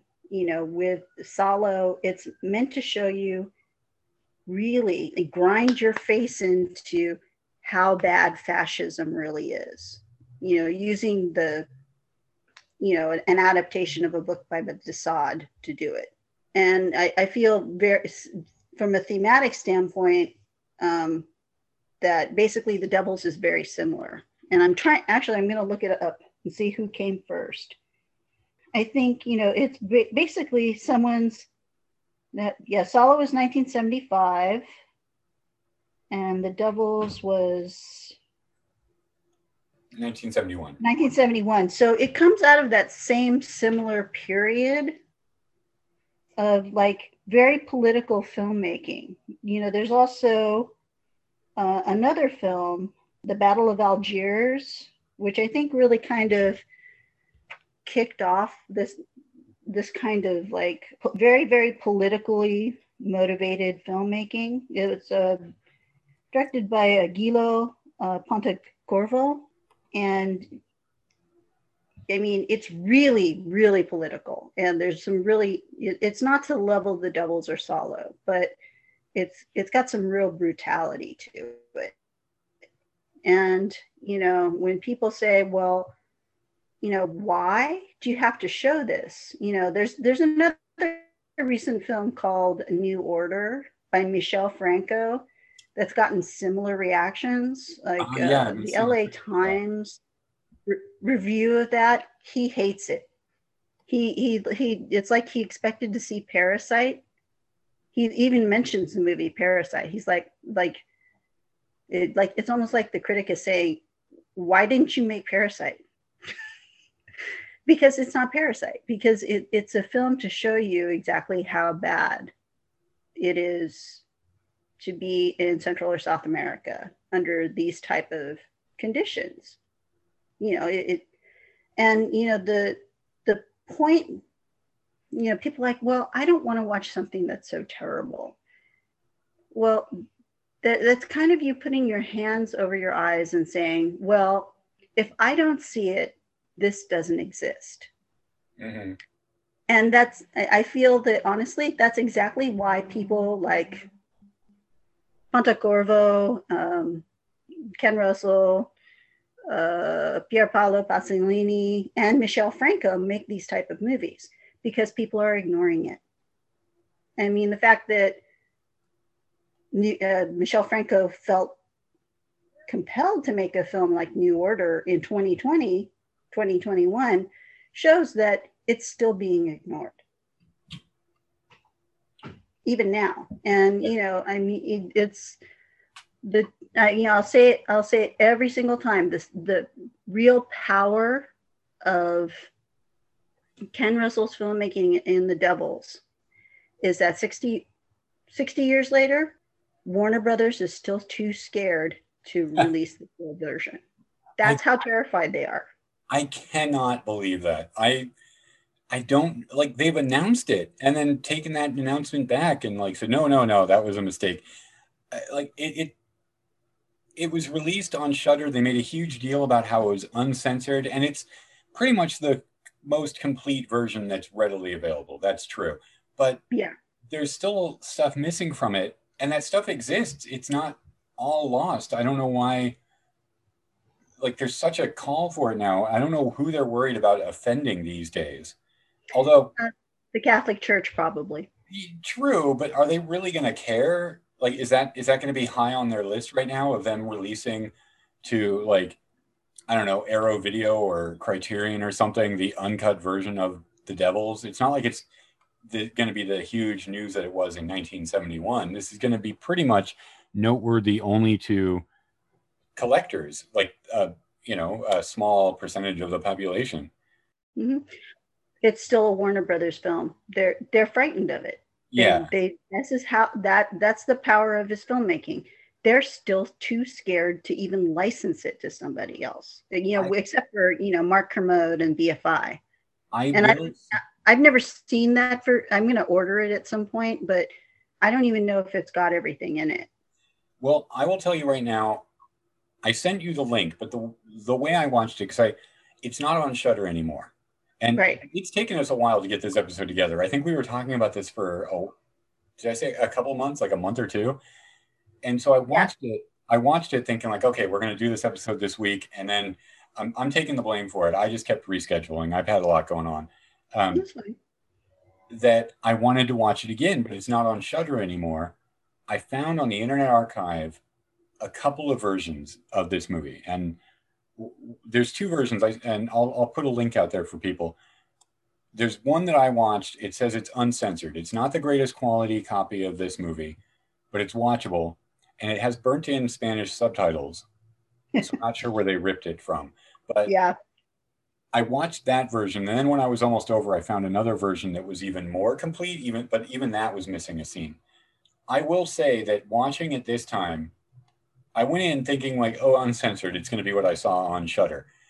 No, it has the infamous rape of Christ scene, and when that scene went on and on and on, I thought like, well, not only am I not surprised they cut this out for theatrical release in 1971, I'm surprised they let him film it. like, not that I'm I'm personally offended by it, but I'm just like looking at it. I'm like, wow, this is so much more than what I had seen before in the previous versions of this movie. Uh, uh, the, the one that's on Shudder. It was shocking, and I only kind of like heard about it. I didn't know what the scene entailed, but I was like, um, we'll we'll get into it. We we can cover this, but it, there, yeah. uh, I will put the link out if anybody is interested, and maybe maybe you can find it. Um, it's been there for a while. Hopefully, it doesn't get taken down.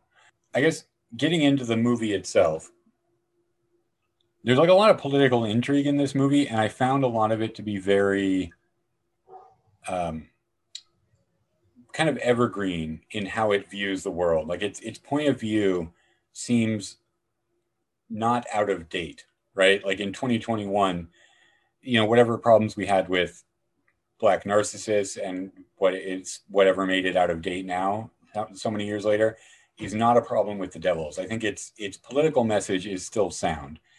And we open up, we've got uh, Louis XIII, King of France, and Cardinal Richelieu. And Louis XIII is trying to shock people. Like he is he is basically, I think, what Ken Russell is accused of being, where he's just trying to be outrageous and and like for the sake of being outrageous, yeah. yeah. And Cardinal Cardinal Richelieu is watching the show where he's kind of like he's kind of half naked, kind of in drag. He's kind of it would be like you would think it would be offensive, and Cardinal Richelieu is just sitting there yawning into his hand and looks so completely disinterested. And then we get their first line of dialogue where Cardinal Richelieu is telling telling Louis, and he agrees that France should not have a separation between church and state. That the church and the state should be one. And uh, Louis the Thirteenth kisses his his hand and says Amen, and then the title, The Devils.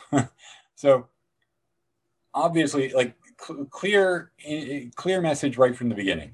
This movie is going to be about people who say they have been possessed by devils, but the devils in this movie are the church and the state. Bingo.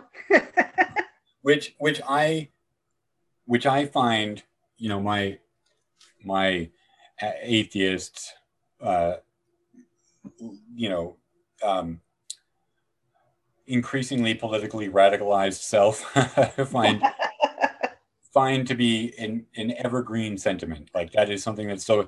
But beyond that, like, I mean, I guess we don't need to go through this plot step by step. But by the end of the movie, you know that it's they they basically orchestrate this show trial for Grandier, saying that he has seduced the these nuns that he has um, he is in league with the devil, and the entire like all these forces come to bear. Like it becomes this huge show where the the nuns are just like ripping their hair out. They're going around naked. They're they're constantly writhing and screaming, and uh, there's just it, it's I don't even know how to describe it, but it is madness.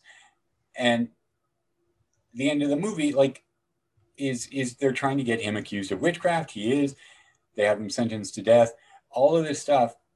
The people in the town of Loudun, and, and the I guess I should back up a little bit more. The um, the problem is is that Loudun is fortified, and the uh, King Louis Thirteenth promised to never touch a stone in the fortifications. And Cardinal Richelieu needs the fortifications taken down symbolically so that he can, you know, begin to take over France and build the new town of Richelieu. Mm-hmm. And so Richelieu yeah. is trying to get Loudun destroyed, basically. And so to do that, they have him accused of witchcraft. The people that live in the town that this is going to affect do not care. Like throughout the movie, they repeatedly side with Grandier. They agree that he is basically being tried for political reasons, that he is innocent.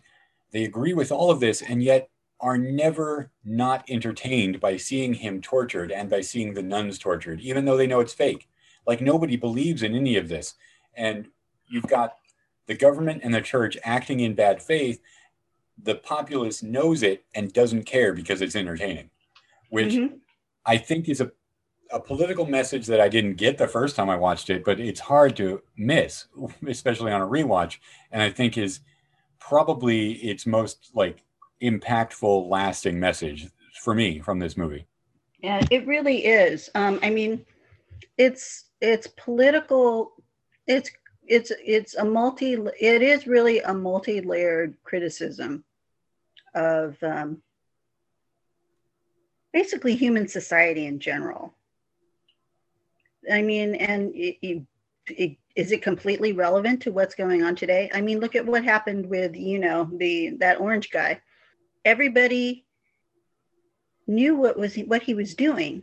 It, it was clear that he was trying to take over like permanently. But so many people were entertained by it. They let it, we let it happen. I mean, there were indications quite early on that this was him taking over as president was going to be very bad. And people thought it was funny. They're like, oh, ha, ha, ha, great fun. Yeah. You know, then like anywhere between 600,000 to a million people dead later. You know, yeah. Was a few la- was a few laughs really worth it? Have we learned anything yet? Well, you know, what, what's really important to people? I get it. I, I know it's it's it is rough. Um, I, I will say to this movie's credit, it never makes it that explicit. It never it never explicitly says like, oh, bread and circuses. This is just you know, people just go along with their own destruction because it's entertaining. But that that metaphor is there. That is probably actually one of the more subtle uh, metaphors in this movie, which I said is, as I said, is not subtle. Um, no, and he, but that's the thing is he's not subtle because he knows he has to be. I don't think he does it because, you know, he's that much of a provocateur. I think he realizes that to there's a concept and I you know I don't know if somebody else has articulated it before, but basically it's something that you know I, I think about um, you know, I thought about well writing about Army of the Dead, um, which I haven't put out yet, but um, you know people you know get very upset about you know violence in films. And i think that in large part like violence particularly graphic violence in in films is a way to kind of kick down the door of people's perceptions and get people to pay attention. You know people say you know oh well they're provocateurs. Yes they are but the, what they're really trying to do, they are trying to get your attention. And the best way to do that is to knock someone's social defenses down by literally kicking in the door and screaming in their face so loudly that they can't ignore it. That's you know it's it's it's the concept behind like punk rock, protest. You have to show up and kind of get in people's faces because people will ignore you for as long as they have to. I mean, uh, humanity's got a built-in editing feature, and I think it's it's also like there's another film, uh, Censor, that's uh, coming out soon, that kind of deals with humanity's capacity to ignore the things that they don't like or the things that upset them. And I think that's one of the one of um, Russell's most brilliant talents is to be able to really find those transgressive acts because it's not like he's he's going around disemboweling people in this film that nothing like that happens so you know there's basically like there's a lot of nudity there's a lot of like religious blas- blasphemy. There's there's a certain aspect of uh, rape um, having to do with you know old style. It, it's really torture, but you know it's just it's something that they're still doing today. When you know um, you you probably heard like it's it's even here where they insist on checking if a woman is a virgin, the virginity yeah. test. It's the same thing. It's it hasn't gone away. And he puts it in your face so that you can't just selectively decide that it's not something you know about. And you know, he he's he's he feels he and Oliver Reed both obviously felt very so strongly about the idea, not just about what happened to Grandier, but what the church and what society were still doing to that point that they had to make a, a, basically a political stand. And I think the reason he got to do it is because of Women in Love, which was his movie he made in 1969, which was, you know, Academy Awards all over the place and, you know, very respectable, respectable. That's why he got to do this and um, you know he's working with the basically the cream of british filmmaking and actors you know vanessa redgrave who's also a very political person she was there you know talking you know on the side of the palestinian people before it was really popular to do so she got in a lot of trouble for that as well oh. so you know she you know she's like jane fonda you know, people, you know, how people consider people still call Jane Fonda Hanoi Jane to this day mm-hmm. because, you know, she spoke out, you know, she wasn't just speaking, she was speaking out against the military machine, not against the soldiers specifically, unless they did bad things like at My Lai. She was there for, you know, the Vietnamese people who were being killed, the Cambodian people, the Laotian people. Um, who were being massacred. But you know, she was also there for the soldiers who U.S. soldiers who didn't really sign up to be puppets in this as well. So you know, the, there was a period like in the '70s where there were a lot of artists who had these very strong feelings and you know that's that's what i feel like like in particular the devil's is it's a it's a transgressive act to try and get through to people. And like I said, I believe I believe he's Roman Catholic. So I don't know if he like he was Roman Catholic his whole life, but that's certainly how he was raised. So yeah, I think a lot of people think when you show like religious blasphemy, you can't be religious. And I don't think that's necessarily true. Like, I'm an atheist.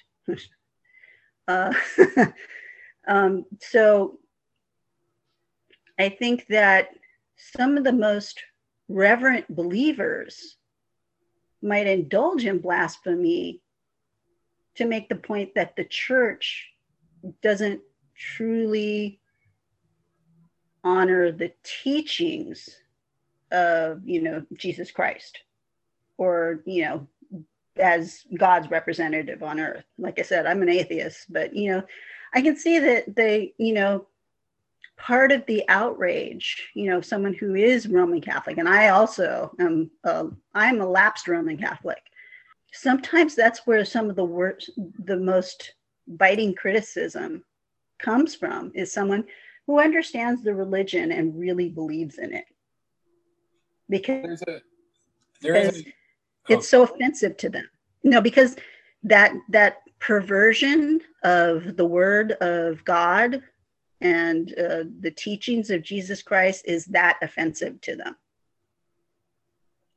there is also a subtext in this film which we see repeated in real life that the most religious are often the ones who most enjoy seeing blasphemy uh, they wouldn't admit it to themselves as, as enjoyment, but no. you see how people react to the idea that the nuns are having sexual con- congress with uh, demons or in they the, get a kick. They get a kick out of it. Yeah, and you see them whi- whipping themselves up into a fervor. Not not just the you know townsfolk or the doctors, but the religious, um, the priests. Father Mignon. Okay, so The, This- that look on his face when he climbs the tower in the in the rape of Christ scene when he's looking at everybody and his eyes just keep getting bigger and bigger, like oh in the, the uncut scene I saw today, it is explicitly clear that he is also masturbating. Yes. the which which is is a pretty direct comment like taking that sort of stuff out of the movie really does weaken like you can make an argument like oh that's just way too over the top um, we should cut this Yeah. too but that does weaken the argument he's making that it, it is these people that say that they love this religion that are most enjoying the fact that when these rules are broken and the fact that they can't admit it to themselves is what causes so much pain and hardship. And Mm, we see that today like with how, how many people went to go see the exorcist and how many of them were were catholic you know Mhm. uh, that how many people went to see passion of the christ and churches were giving out free screenings and that's just watching torture for an hour. Well, and that's the thing is, and that was, I don't know if it was specifically church sanctioned, but everybody loved the Passion of the Christ. It was, ooh, such a religious movie. But something like The Devil's isn't. It's an incredibly religious movie. It's it's it's traditionally faithful. Traditionally, it's very faithful to Well- religion. The, the well, the teachings of the religion, not necessarily the religious entity. It is faithful to the religion while being very skeptical of the church but yes. it, that's the the difference because in Passion of the Christ and The Exorcist, those movies uh, work to enforce the status quo of religion, of organized religion. Um, very early in the movie, I kind of want to go over what my my feelings were when I watched this movie the first time. Is very early in the movie, we get that scene right after Grandier has found out that this young woman he's sleeping with is pregnant and he Mhm. kind of like gives her this whole speech where he's like, "Well, that's too sad. That means this is over. Go back to your father, tell him the truth, find a good man for yourself, but we can't be together anymore." It's kind of an introduction to him. He's like, he's such a character that it took me a rewatch to figure him out. He's the Mhm. hardest character in this movie to understand because everybody else has such clear a clear purpose they're going for. Like the church and the state just want to get rid of him because they he's standing in the way of their plans for France Mhm. the townspeople, the villagers, are just entertained. They don't. They're they're amoral.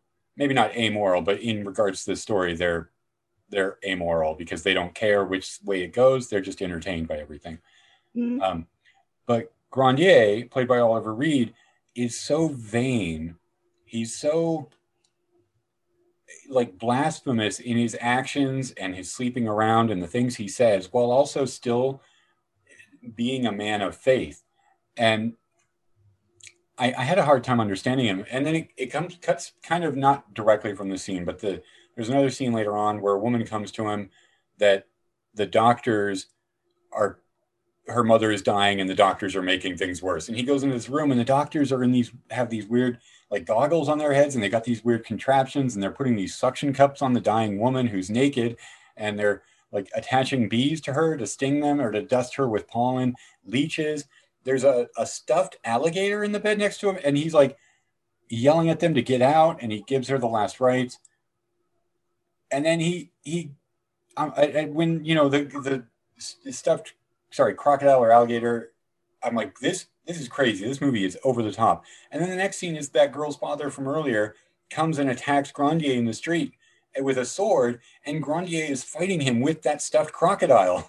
And they're having, a, they're having a sword fight in the street while there's like plague victims like being loaded into carts around them and there's fires and it's nighttime.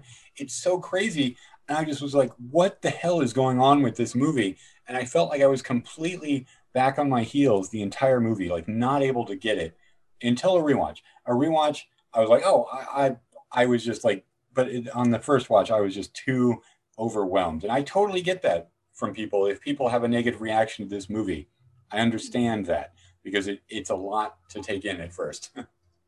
Yeah, I well, I think that's part of the artistic intent. It's like he he means to overwhelm you with sensation, and because when you watched it, you didn't understand. So what did you want to do? Oh yeah, I rewatched it. you wanted to under you wanted to understand why he was like that. It, it, you know, it's it's a that pathway, the the transgress, not even transgressive, but the absurdity, the absurdist elements that make you go, what the hell? I I, don't uh, I don't get this, and it makes you curious about why is he doing this? What is going on here? You know, it may it it awakens your your curiosity and which you know i think is linked to empathy in in human in humanity.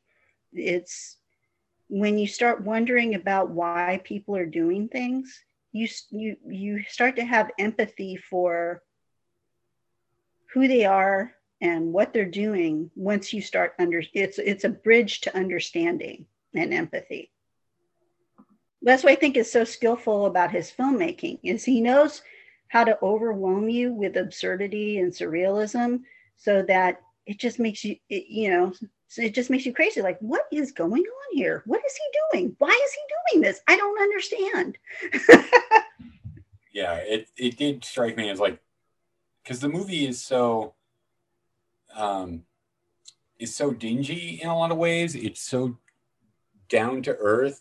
The the set decoration, the architecture of this city, it's like stark white. It's very modernist for like it, it's kind of anachronistic, but yeah. very striking. But it's I couldn't figure out what the tone this movie was going for. it, it is really all over the place. Um, there's a scene I want to point out later on where the the it, it's what leads into the rape of Christ sequence mm-hmm. is when they're they're in the the nun uh, the convent and the nuns are going crazy. And um what is the guy the other guy the other priest's name the one that comes in and he's got like that that sleeveless the, outfit? the, the 70s guy? Yeah yeah. Yeah. No no you know and i'm i'm just going to put it in here before i forget it. I think that the anachronisms are deliberate. Oh, well, yeah. They're they're there to you know like the you know the buildings and the um and the this particular character of the the exorcist priest. I'll get his name. I'm looking it up right now. Father Barre, I think is yeah name. yeah Father Barre Michael Gothard. Father, yeah, Father Barre. He's he literally looks like like a 70s dude on a commune. He and he's styled that way. He's got the long hair with the kind of the feathery cut in the glasses. 70s glasses and just that whole attitude of like the guru type. And I think it's it's it's another layer of um, of the symbolism, you know, basically saying that yes, this is a historical. Sto- this is historical you know, it's a story from France in 17th century, but these anachronisms uh, connect it to modern day. I I will say his character is his character I really enjoy. I mean, he's he's he's not a good character. I, I don't mean he's a, a guy to root for. No. I, I just mean his his acting, his whole look in this movie. Because there's that that moment where he's got like the priest collar on, he's got like the vestments, but he's got no sleeves. And he's just like, it, it looks like he's like, oh, this is the modern priest that like works yeah. out and like likes he, to. You know what? You um, know what he is? He's the rock star, and that's that's the thing. It's a symbolism that Russell used uh, among a bunch of a few different movies. Um, you know, obviously in Tommy, he used it here with Father Barre and he also he made a film about Franz Liszt called Lisztomania with um, the lead singer of the Who, Roger Daltrey, as Liszt. Um, I hope I'm pronouncing him right. I'm not German. I'm Mexican. Please help me. I, but, I heard it as Liszt, but I'm not sure. Yeah, Litz, Litz, Litz. I don't know. I I li- only listen to Rammstein, you guys, uh, and I always pronounce it wrong. How to pronounce German? Yeah, Fr- Franz Fr- uh, Franz Li- Liszt, Liszt, uh, Litz, Litz, potato, potato, and whatever. Um, and he portrays Franz Liszt, Liszt, Liszt, Liszt, whatever, as a rock star. So I, it's a recurring character theme among a few different movies of his. And I will say his character, he is, I mean, I understand Oliver Reed was a, a kind of a quote unquote heartthrob at the time. Like Mhm. he's he's considered very sexy. I think uh, Michael Gothard as uh, Father Barre is the most what we like conventionally modernly attractive, right? Like he's he's a handsome guy. Oh yeah, he but he really is. He's he's the heartthrob. He's the rock star. He, he also- from what we understand as, rather than Oliver Reed and his Yeah. kind of chari- charisma. But he speaks also in a much more like a, a much more bombastic way. I mean, not not more bombastic than Grandier, but he never mutters everything he says. He says he's like he's the like the the white hat hero in a in a an action movie. He he does seem like he would be like the hero hero if we just if you just watch the scene of this movie. About that, there's the scene where he's he's trying to exorcise the nuns and they're all going crazy around him and people are trying to restrain them and they're just like climbing all over everything and ripping off their habits and running around naked. And uh, this member of the royal family comes in with his his retinue and he's just kind of like watching and seems so entertained by it all. And he offers the uh, father Barre a box which has a vial of christ's blood in it. Mhm. and and Father Barre is like, oh well, surely the devils would would depart immediately, and so he uses it, and suddenly the nuns just quiet down, and then the guy reaches over, grabs the box, opens it, and it's empty, and he laughs, and he's like, Father Barre has a line, "What kind of trick are you trying to pull on me?" And he's like, "No, no, Father Barre, what kind of trick are you trying to pull on us?" And they just laugh and leave. And everybody laughs like they knew it was a joke. Even the nuns that were pretending to be possessed are laughing because they've been found out. But nobody cares. Like it doesn't stop the investigation at all. They're still convinced. Like, well, then nobody's convinced. They're still just going to go ahead with it anyway. And that Yeah. that that that turns into the orgy scene in the movie, and then in the deleted scene, it, it culminates in the rape of Christ. Where, I mean, we, I've been dancing around it, but they basically like pull down a life size or even taller than life size uh, crucified Jesus statue and uh, like there's a lot of writhing and rubbing against it. Sorry, I, I don't know how how how uh, tame I need to be when if anybody's listening to this, they might have seen that they probably have seen the movie and know what to expect. Well, you know, it, it's also a literal, and I I watched the scene um because I've seen parts of it, but not like as much of it as uh, as you uh, that ar- archive.org. Well, uh, uh, not as much of it as I just saw on that copy. It, it's a literal and a figurative rape of Christ because they they actually grab one of the priests and rip his clothes off, and you you see Wiener. Yeah, yeah, yeah they, they- and they're attacking him. So it's you know and the symbolism of the rape of christ scene you know both literal and figurative is the true blasphemy of people who pervert you know the, the faith in god and christ in in the judeo-christian um, belief system or any belief system really Uh, they pervert it for their own political ends. That's really the rape of christ. Hmm they in, to me that's exactly what that scene says. And i you know i can honestly when i was watching the regular version you know on Shudder or uh, yeah i saw it at the Cinefamily once. Uh, you know i saw it originally when i was 16 it it's intercut with very um quiet emotional scenes with grandier and his wife that are that are incredibly reverent and beautiful and they're more religious than what's going on. Yes, yes. in that and that juxtaposition is not it, it's really not, you know, by chance. You know, it shows you that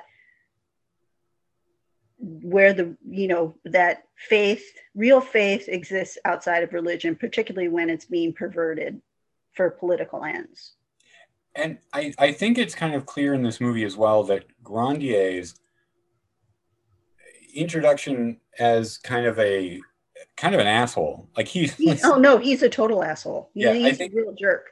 the implication is, is that madeline the, the woman he ends up marrying is is kind of the catalyst for his change. Like it's his realization of what real love is which does deepen his love of god throughout the movie. Um, and his his faith and but also his political it, it deepens his faith but it also deepens his political viewpoint and his desire for justice yeah i i, I gotta ask do you think that there's anything to the fact that all of the royals are portrayed as effeminate and like kind of coded to be gay? Uh, certainly, uh, Louis the Thirteenth is maybe bisexual, but I, that guy who comes in with the fake blood of Christ, the Count, yeah, the yeah. Comte de, Comte de Paris or something. I, you know, I'll look it up, but he's he's the Count. He's yeah. he's one of the, his family members. But um, yeah, actually, I do. Um, I think it, it, yes, I think that they're a, a, absolutely coded to be gay, and they're also some of the most intelligent people in the whole film. Now they're perfectly willing to let people be murdered for political reasons. They're not going to step in because they know that there's no point to them doing it, that it, it can only be used against them. So it, it, basically they're they're very intelligent and politically savvy. And they know they're going to stay out of it because it is the wisest course of action. So i think you know in them being coded to be gay he's actually saying something good about them. He, he, he's he's not he's not throwing stones or uh, displaying homophobia or anything in in my estimation, he's actually saying these are the smartest people here. Grandier, he's a man of faith. You know, he he's he, and I agree with you. It's basically meeting Madeline. He's he's a he he's in love with sensations, particularly sexual, because he's lost as a person. He's seeking like earthly pleasures because he doesn't have spiritual satisfaction because he doesn't know real love. And in finding Madeline and a real love with a genuine person, that strengthens, strengthens his faith and his political beliefs, which of course leads to his death because he takes a stand and they kill him for it.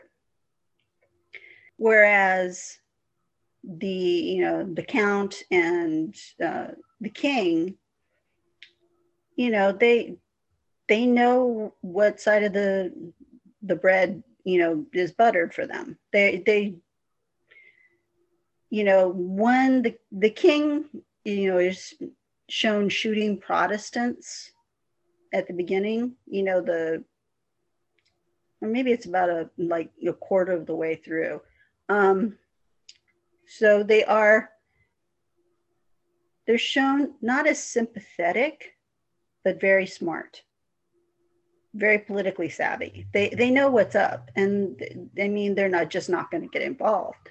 And whereas Grandier sacrifices himself, however, then now he's dead, so he's not going to be able to change anything. They're not really people of faith. They they know what's going on, but that's how they're in power.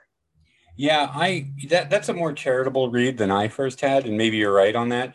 Because when I first watched this, I, I thought like, well, the period this is being made in 1971, homosexuality is still considered a lifestyle choice, and it's like it, the it would have been culturally seen as like deviant at the time, and that maybe that's not how he felt, but I, I felt that it was kind of like him u- using it to show sort of the detachment and uh, uh, I definitely agree with you in the detachment. Yeah, well, like the detachment and kind of the um, the corrupted nature of the royalty at the time, and not Mhm. not that that's what being gay means. Just that I think that in I thought that in 1971 that's what the cultural connotation would have been in this movie, and maybe I'm completely wrong in that. I I would much prefer to believe that it's your uh, interpretation of the. the yeah, topic. I you know I don't think that he would have you know a problem with any of that. Like Derek Derek Jarman was a set was um, worked for him. Oh yes, yes, yeah. that, I meant Yeah, to he- mention that when I was talking about the set decoration. Yeah, uh, I'm trying to think. And um, you know, I think that you know part of it is the time period, because also someone who's that flamboyantly gay um, on screen is something that in 1971 is still going to be seen as transgressive. You know what I mean? Yeah. And they're not really the true villains of the piece. They're just kind of uh, bemused uh, watchers of it. You know, they know what's going on, they know what's up, but yeah, they're not going to fix it. Yeah, yeah. Yeah, they're they're smarter than that. You know, but I think you know part of it is the time period, but part of it is also just that you show something like that, or you have a, the character saying stuff like "women, how disgusting," that's gonna rile people up. You know what I mean?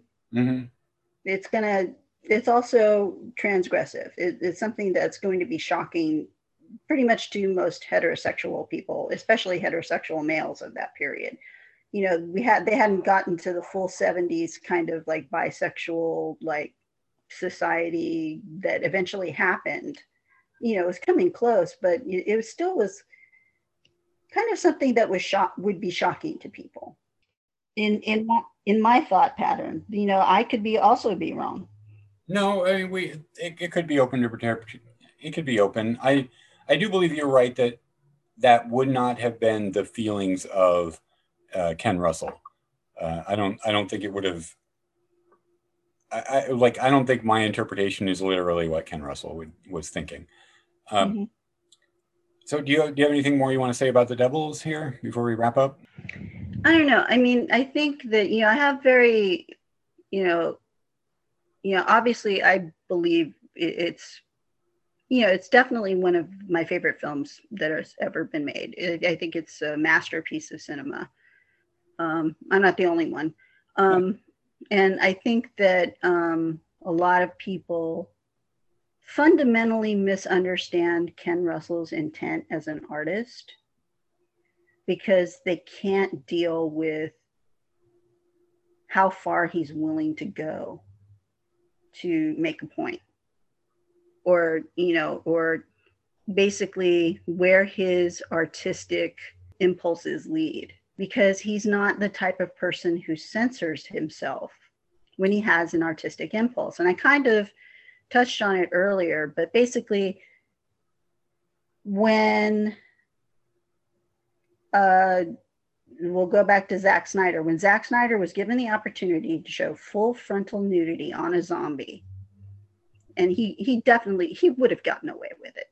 I mean, no question. I mean, Possessor, there's full frontal male nudity, full frontal female nudity, the Oh, whole nine yards in in Possessor, and it, it that that got shown theatrically um, in 2020.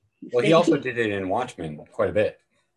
Yeah, you know, that's what I mean. But he could have done it and he wanted to do it, but he self censored himself. He's like, no, I think it's going too far. And with someone like Ken Russell, if he has an impulse, he trusts himself to do it. Like um, in Gothic. Well, you haven't seen that yet, have you? Oh yeah, that's one of the ones I've seen. Okay. Well, there's um, the eye, breast eyeball thing. uh, with when Claire suddenly her top's off, big surprise, and and she's got she's got her breasts out and she has eyeballs for nipples, which of course Glenn Danzig stole, totally stole for Verotika. One of the things that Harlan Ellison said about um, that particular scene was that, yeah, okay, Ken Russell went there, um, and I'm paraphrasing him, him of course, but um, he he put you know eyeballs on on as nipples on this woman. And you think about it is he going to go that far? Yes he will. One of the eyeballs winks. And that's ken russell. He doesn't self-censor himself. And i think that's one of the greatest thing one of the things that makes him one of the greatest artists of the 20th century as a film director is that either he's not willing or he's not capable of censoring his his impulses as a creative entity. He gives it all to you. What you do with it what you perceive from it he can't control that.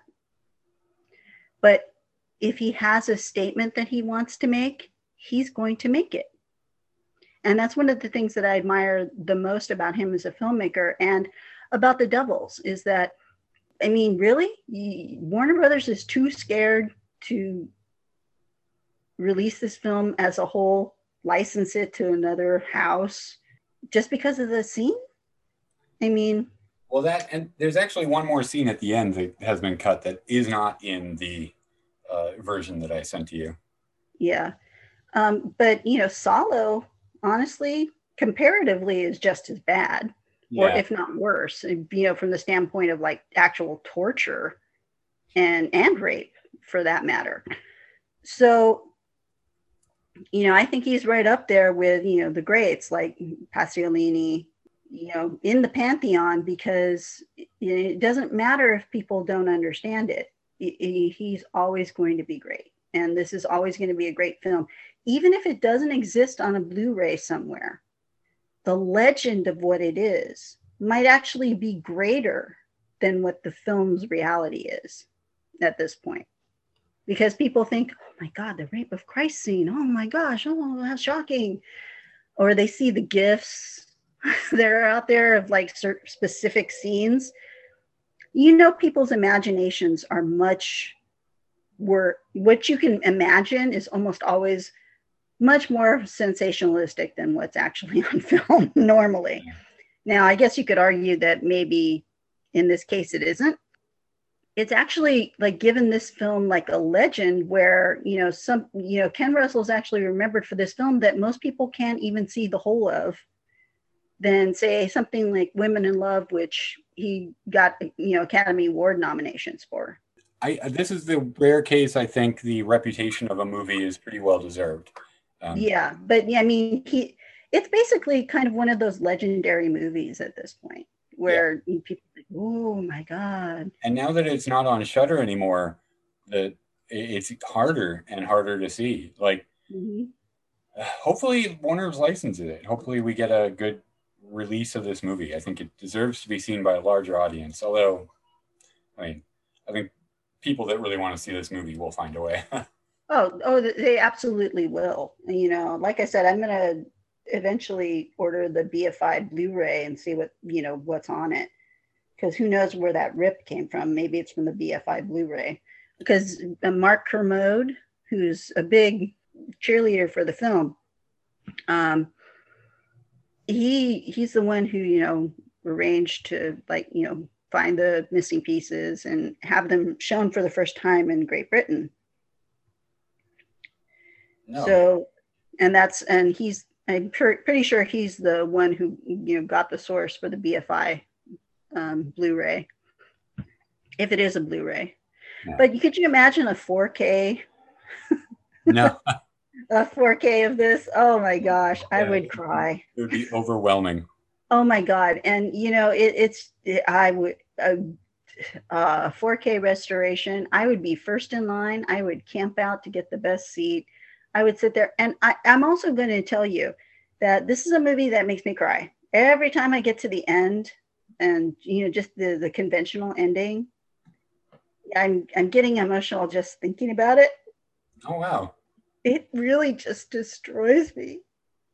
I can totally I can see that. There is something so genuine about his relationship with Madeline and those scenes it, with how loud and crazy the movie gets. Those scenes are very quiet and lovely and their conversations are so nice and profound and we don't get a lot of them uh, unfortunately just because of the nature of the film but they yeah. they are like a really nice welcome counterpoint and it's clear that that relationship is probably like the most important thing in the movie.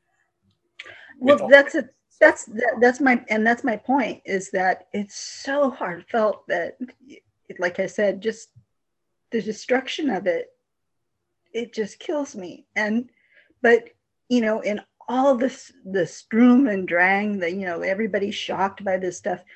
That's really the core of the film.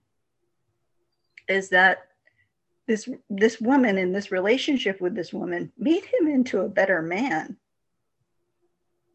who is willing to sacrifice himself to save the city even though he knew that would take him away from her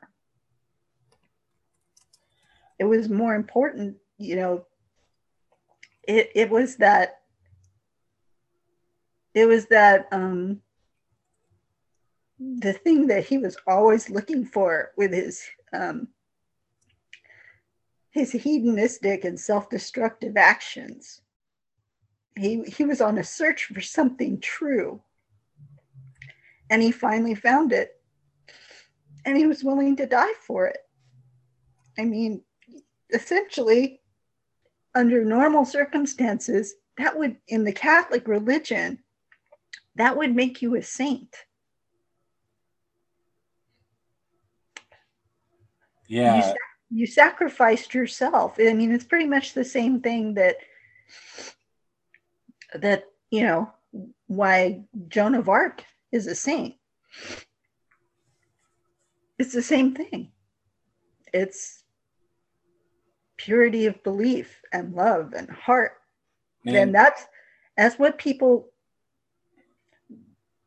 the the what part of the mastery of Ken Russell's work is that he's able to disguise that true heart and you really have to look for it and find the you know that that heart that's hidden in this very center of the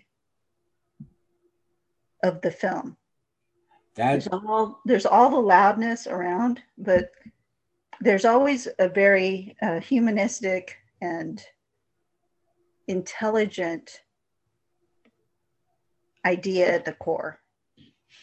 And it makes me mad that people don't get it. well, that is that is great. I think that's a really good spot. Or that is great. I think that's a really good spot to end it. I really like how you you brought us to like how genuine the heart of this movie is when on the surface it is so not that. Uh, that is great. I like I love that you found like that that much heart in this movie, and it's certainly there. I, I certainly wouldn't with you. I certainly get that. Yeah. Um, I I really like this movie. I hope more people get a chance to see it. I hope eventually we get to see the uncut version. Though, if you have to watch the cut version, um, oh, it's still brilliant. It's still good. Yeah, it, like you'll know listening to this if you haven't seen the movie what your uh, what your temperaments and tastes are. But uh, yeah, I mean, it, it kind of hobbles the juxtaposition between um, the scenes with Grandier and his wife, you know, because it's meant to be like a very hard, uh, a hard shift from goodness to evil. You know what I mean? Yes. Yeah. It, it it's it, it's meant to juxtapose the the purity of goodness within the human heart and love versus what evil really is and taking that out kind you know i noticed it when i when i just watched it like oh my god they did hobble it a bit Yeah, You know, it does. You It don't does. you don't get that juxtaposition, and, and it- it's a shame. So I would, if you have the stomach for it and you really love art, um, I, I would recommend that you watch it if you can, because it, you're you are missing something if you don't see it. I mean, it's still heartbreaking, but holy cow! Yeah. Well, well said. Well said. All right. Uh, we're going to take a really quick break.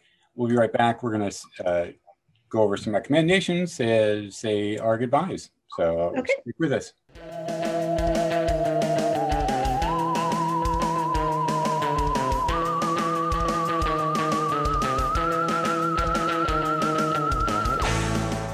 Okay, we're back. And before we say goodbye for the week, we're going to kind of just have a little wrap up discussion. We'll talk about a few recommendations, a few other things to check out if you enjoyed either of these movies. So, so I'm going to start. I, I didn't bring a lot today. I just have a couple of movies I want to mention. Actually, I only have two movies I want to mention for this because this movie, when I was trying to figure out the tone of it, I, I felt eventually that it was kind of the middle point between two movies uh, that also capture the th- this kind of absurd and grimy Middle Ages lifestyle or slice of life. I feel like the, the movies that kind of go on either side of this are Monty Python and the Holy Grail and Paul Verhoeven's Flesh and Blood.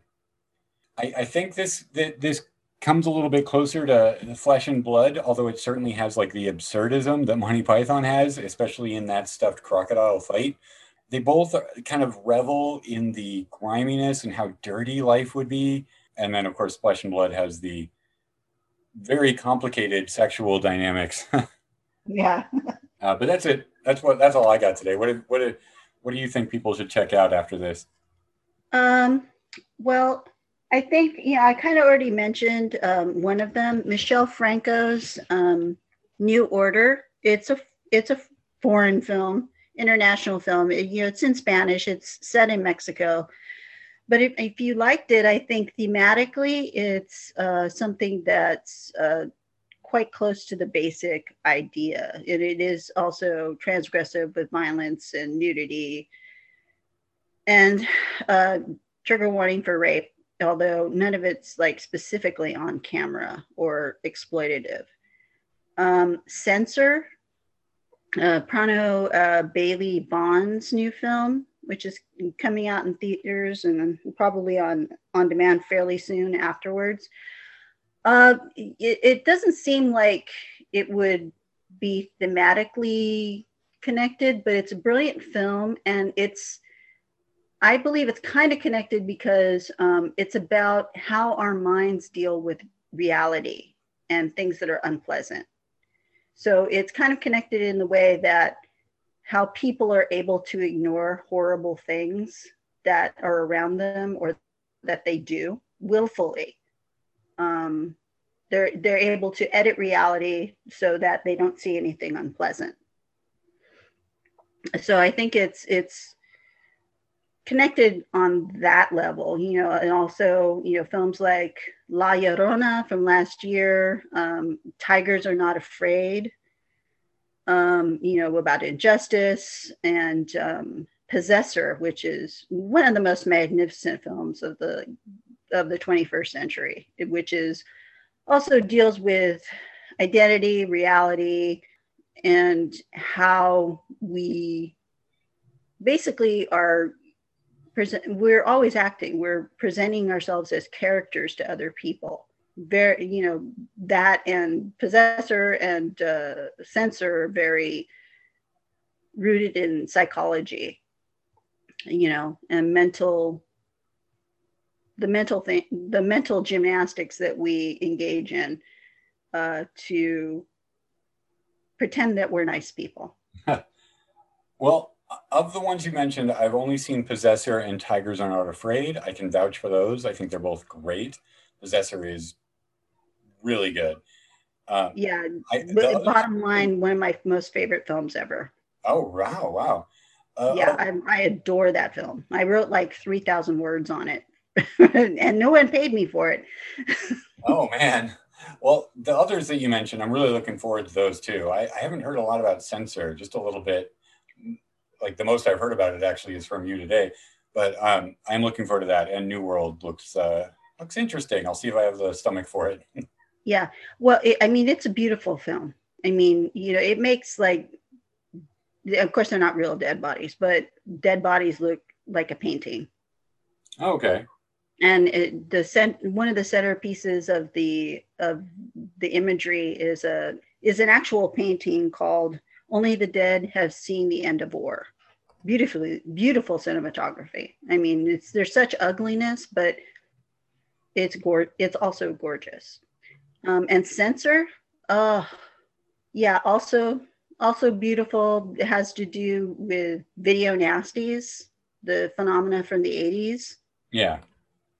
So I think that would really appeal to you if you know you like exploitation films and horror films because you know they're they're referencing stuff like Driller Killer, Nightmares in a Damaged Brain, um, you know all those the video nasties on the you know the UK list of films that were censored or banned as um, the backdrop for one woman's trauma uh, having to do with her sister's disappearance. It's very, it's, it's really, it's really for the first feature. It's, it's fantastic. I'm really looking forward to it. Actually, uh, that sounds really good. Okay, so that's actually to pretty much do it for us today. Do you have any any place people can check you out? Anything you wanna you wanna send people towards right now? I uh, have a Medium blog, Dolores Quintana. Um, I write for Nightmarish Conjurings, and also I'm going to have a piece coming out in Fangoria uh, next week. It's an interview with uh, the author of Mex- Mexican Gothic, uh, Silvia Moreno Garcia, and um, I have an interview on Nightmarish next week with um, Prano Bailey Bond and Niamh Algar of Censor. That's great. That's great. We'll put links up too when this comes out. Uh, this some of that's going to be out by the time this episode drops, but we'll we'll put links out for people to check it out. This has been really great. I'm sorry this took so long to put together, but it was great having you on. We we'll have to uh, we'll have to talk. Do this again sometime. You're welcome back whenever you want. Oh, thank you so much. I really appreciate it. This is actually like I've been on radio before, but this is my first first like podcast appearance, and it, it's just a real joy to talk with you and you know, kind of bounce ideas and interpretations uh, I off your thing. I really respect your opinions, and and Thank it's you. just absolutely fun, a blast to to speak with you in depth about film. So I love it. I would come back anytime. Well, we'll we'll talk. We'll talk off air. But thank you very much. No, this was a lot of fun. I really liked your insights on these movies. This was this was great. Um, but we're gonna have to say goodbye now. So uh, as for us, Two Headed Podcast, incredible Two Headed Podcast. You can find us on Twitter and Instagram at Two Headed Pod.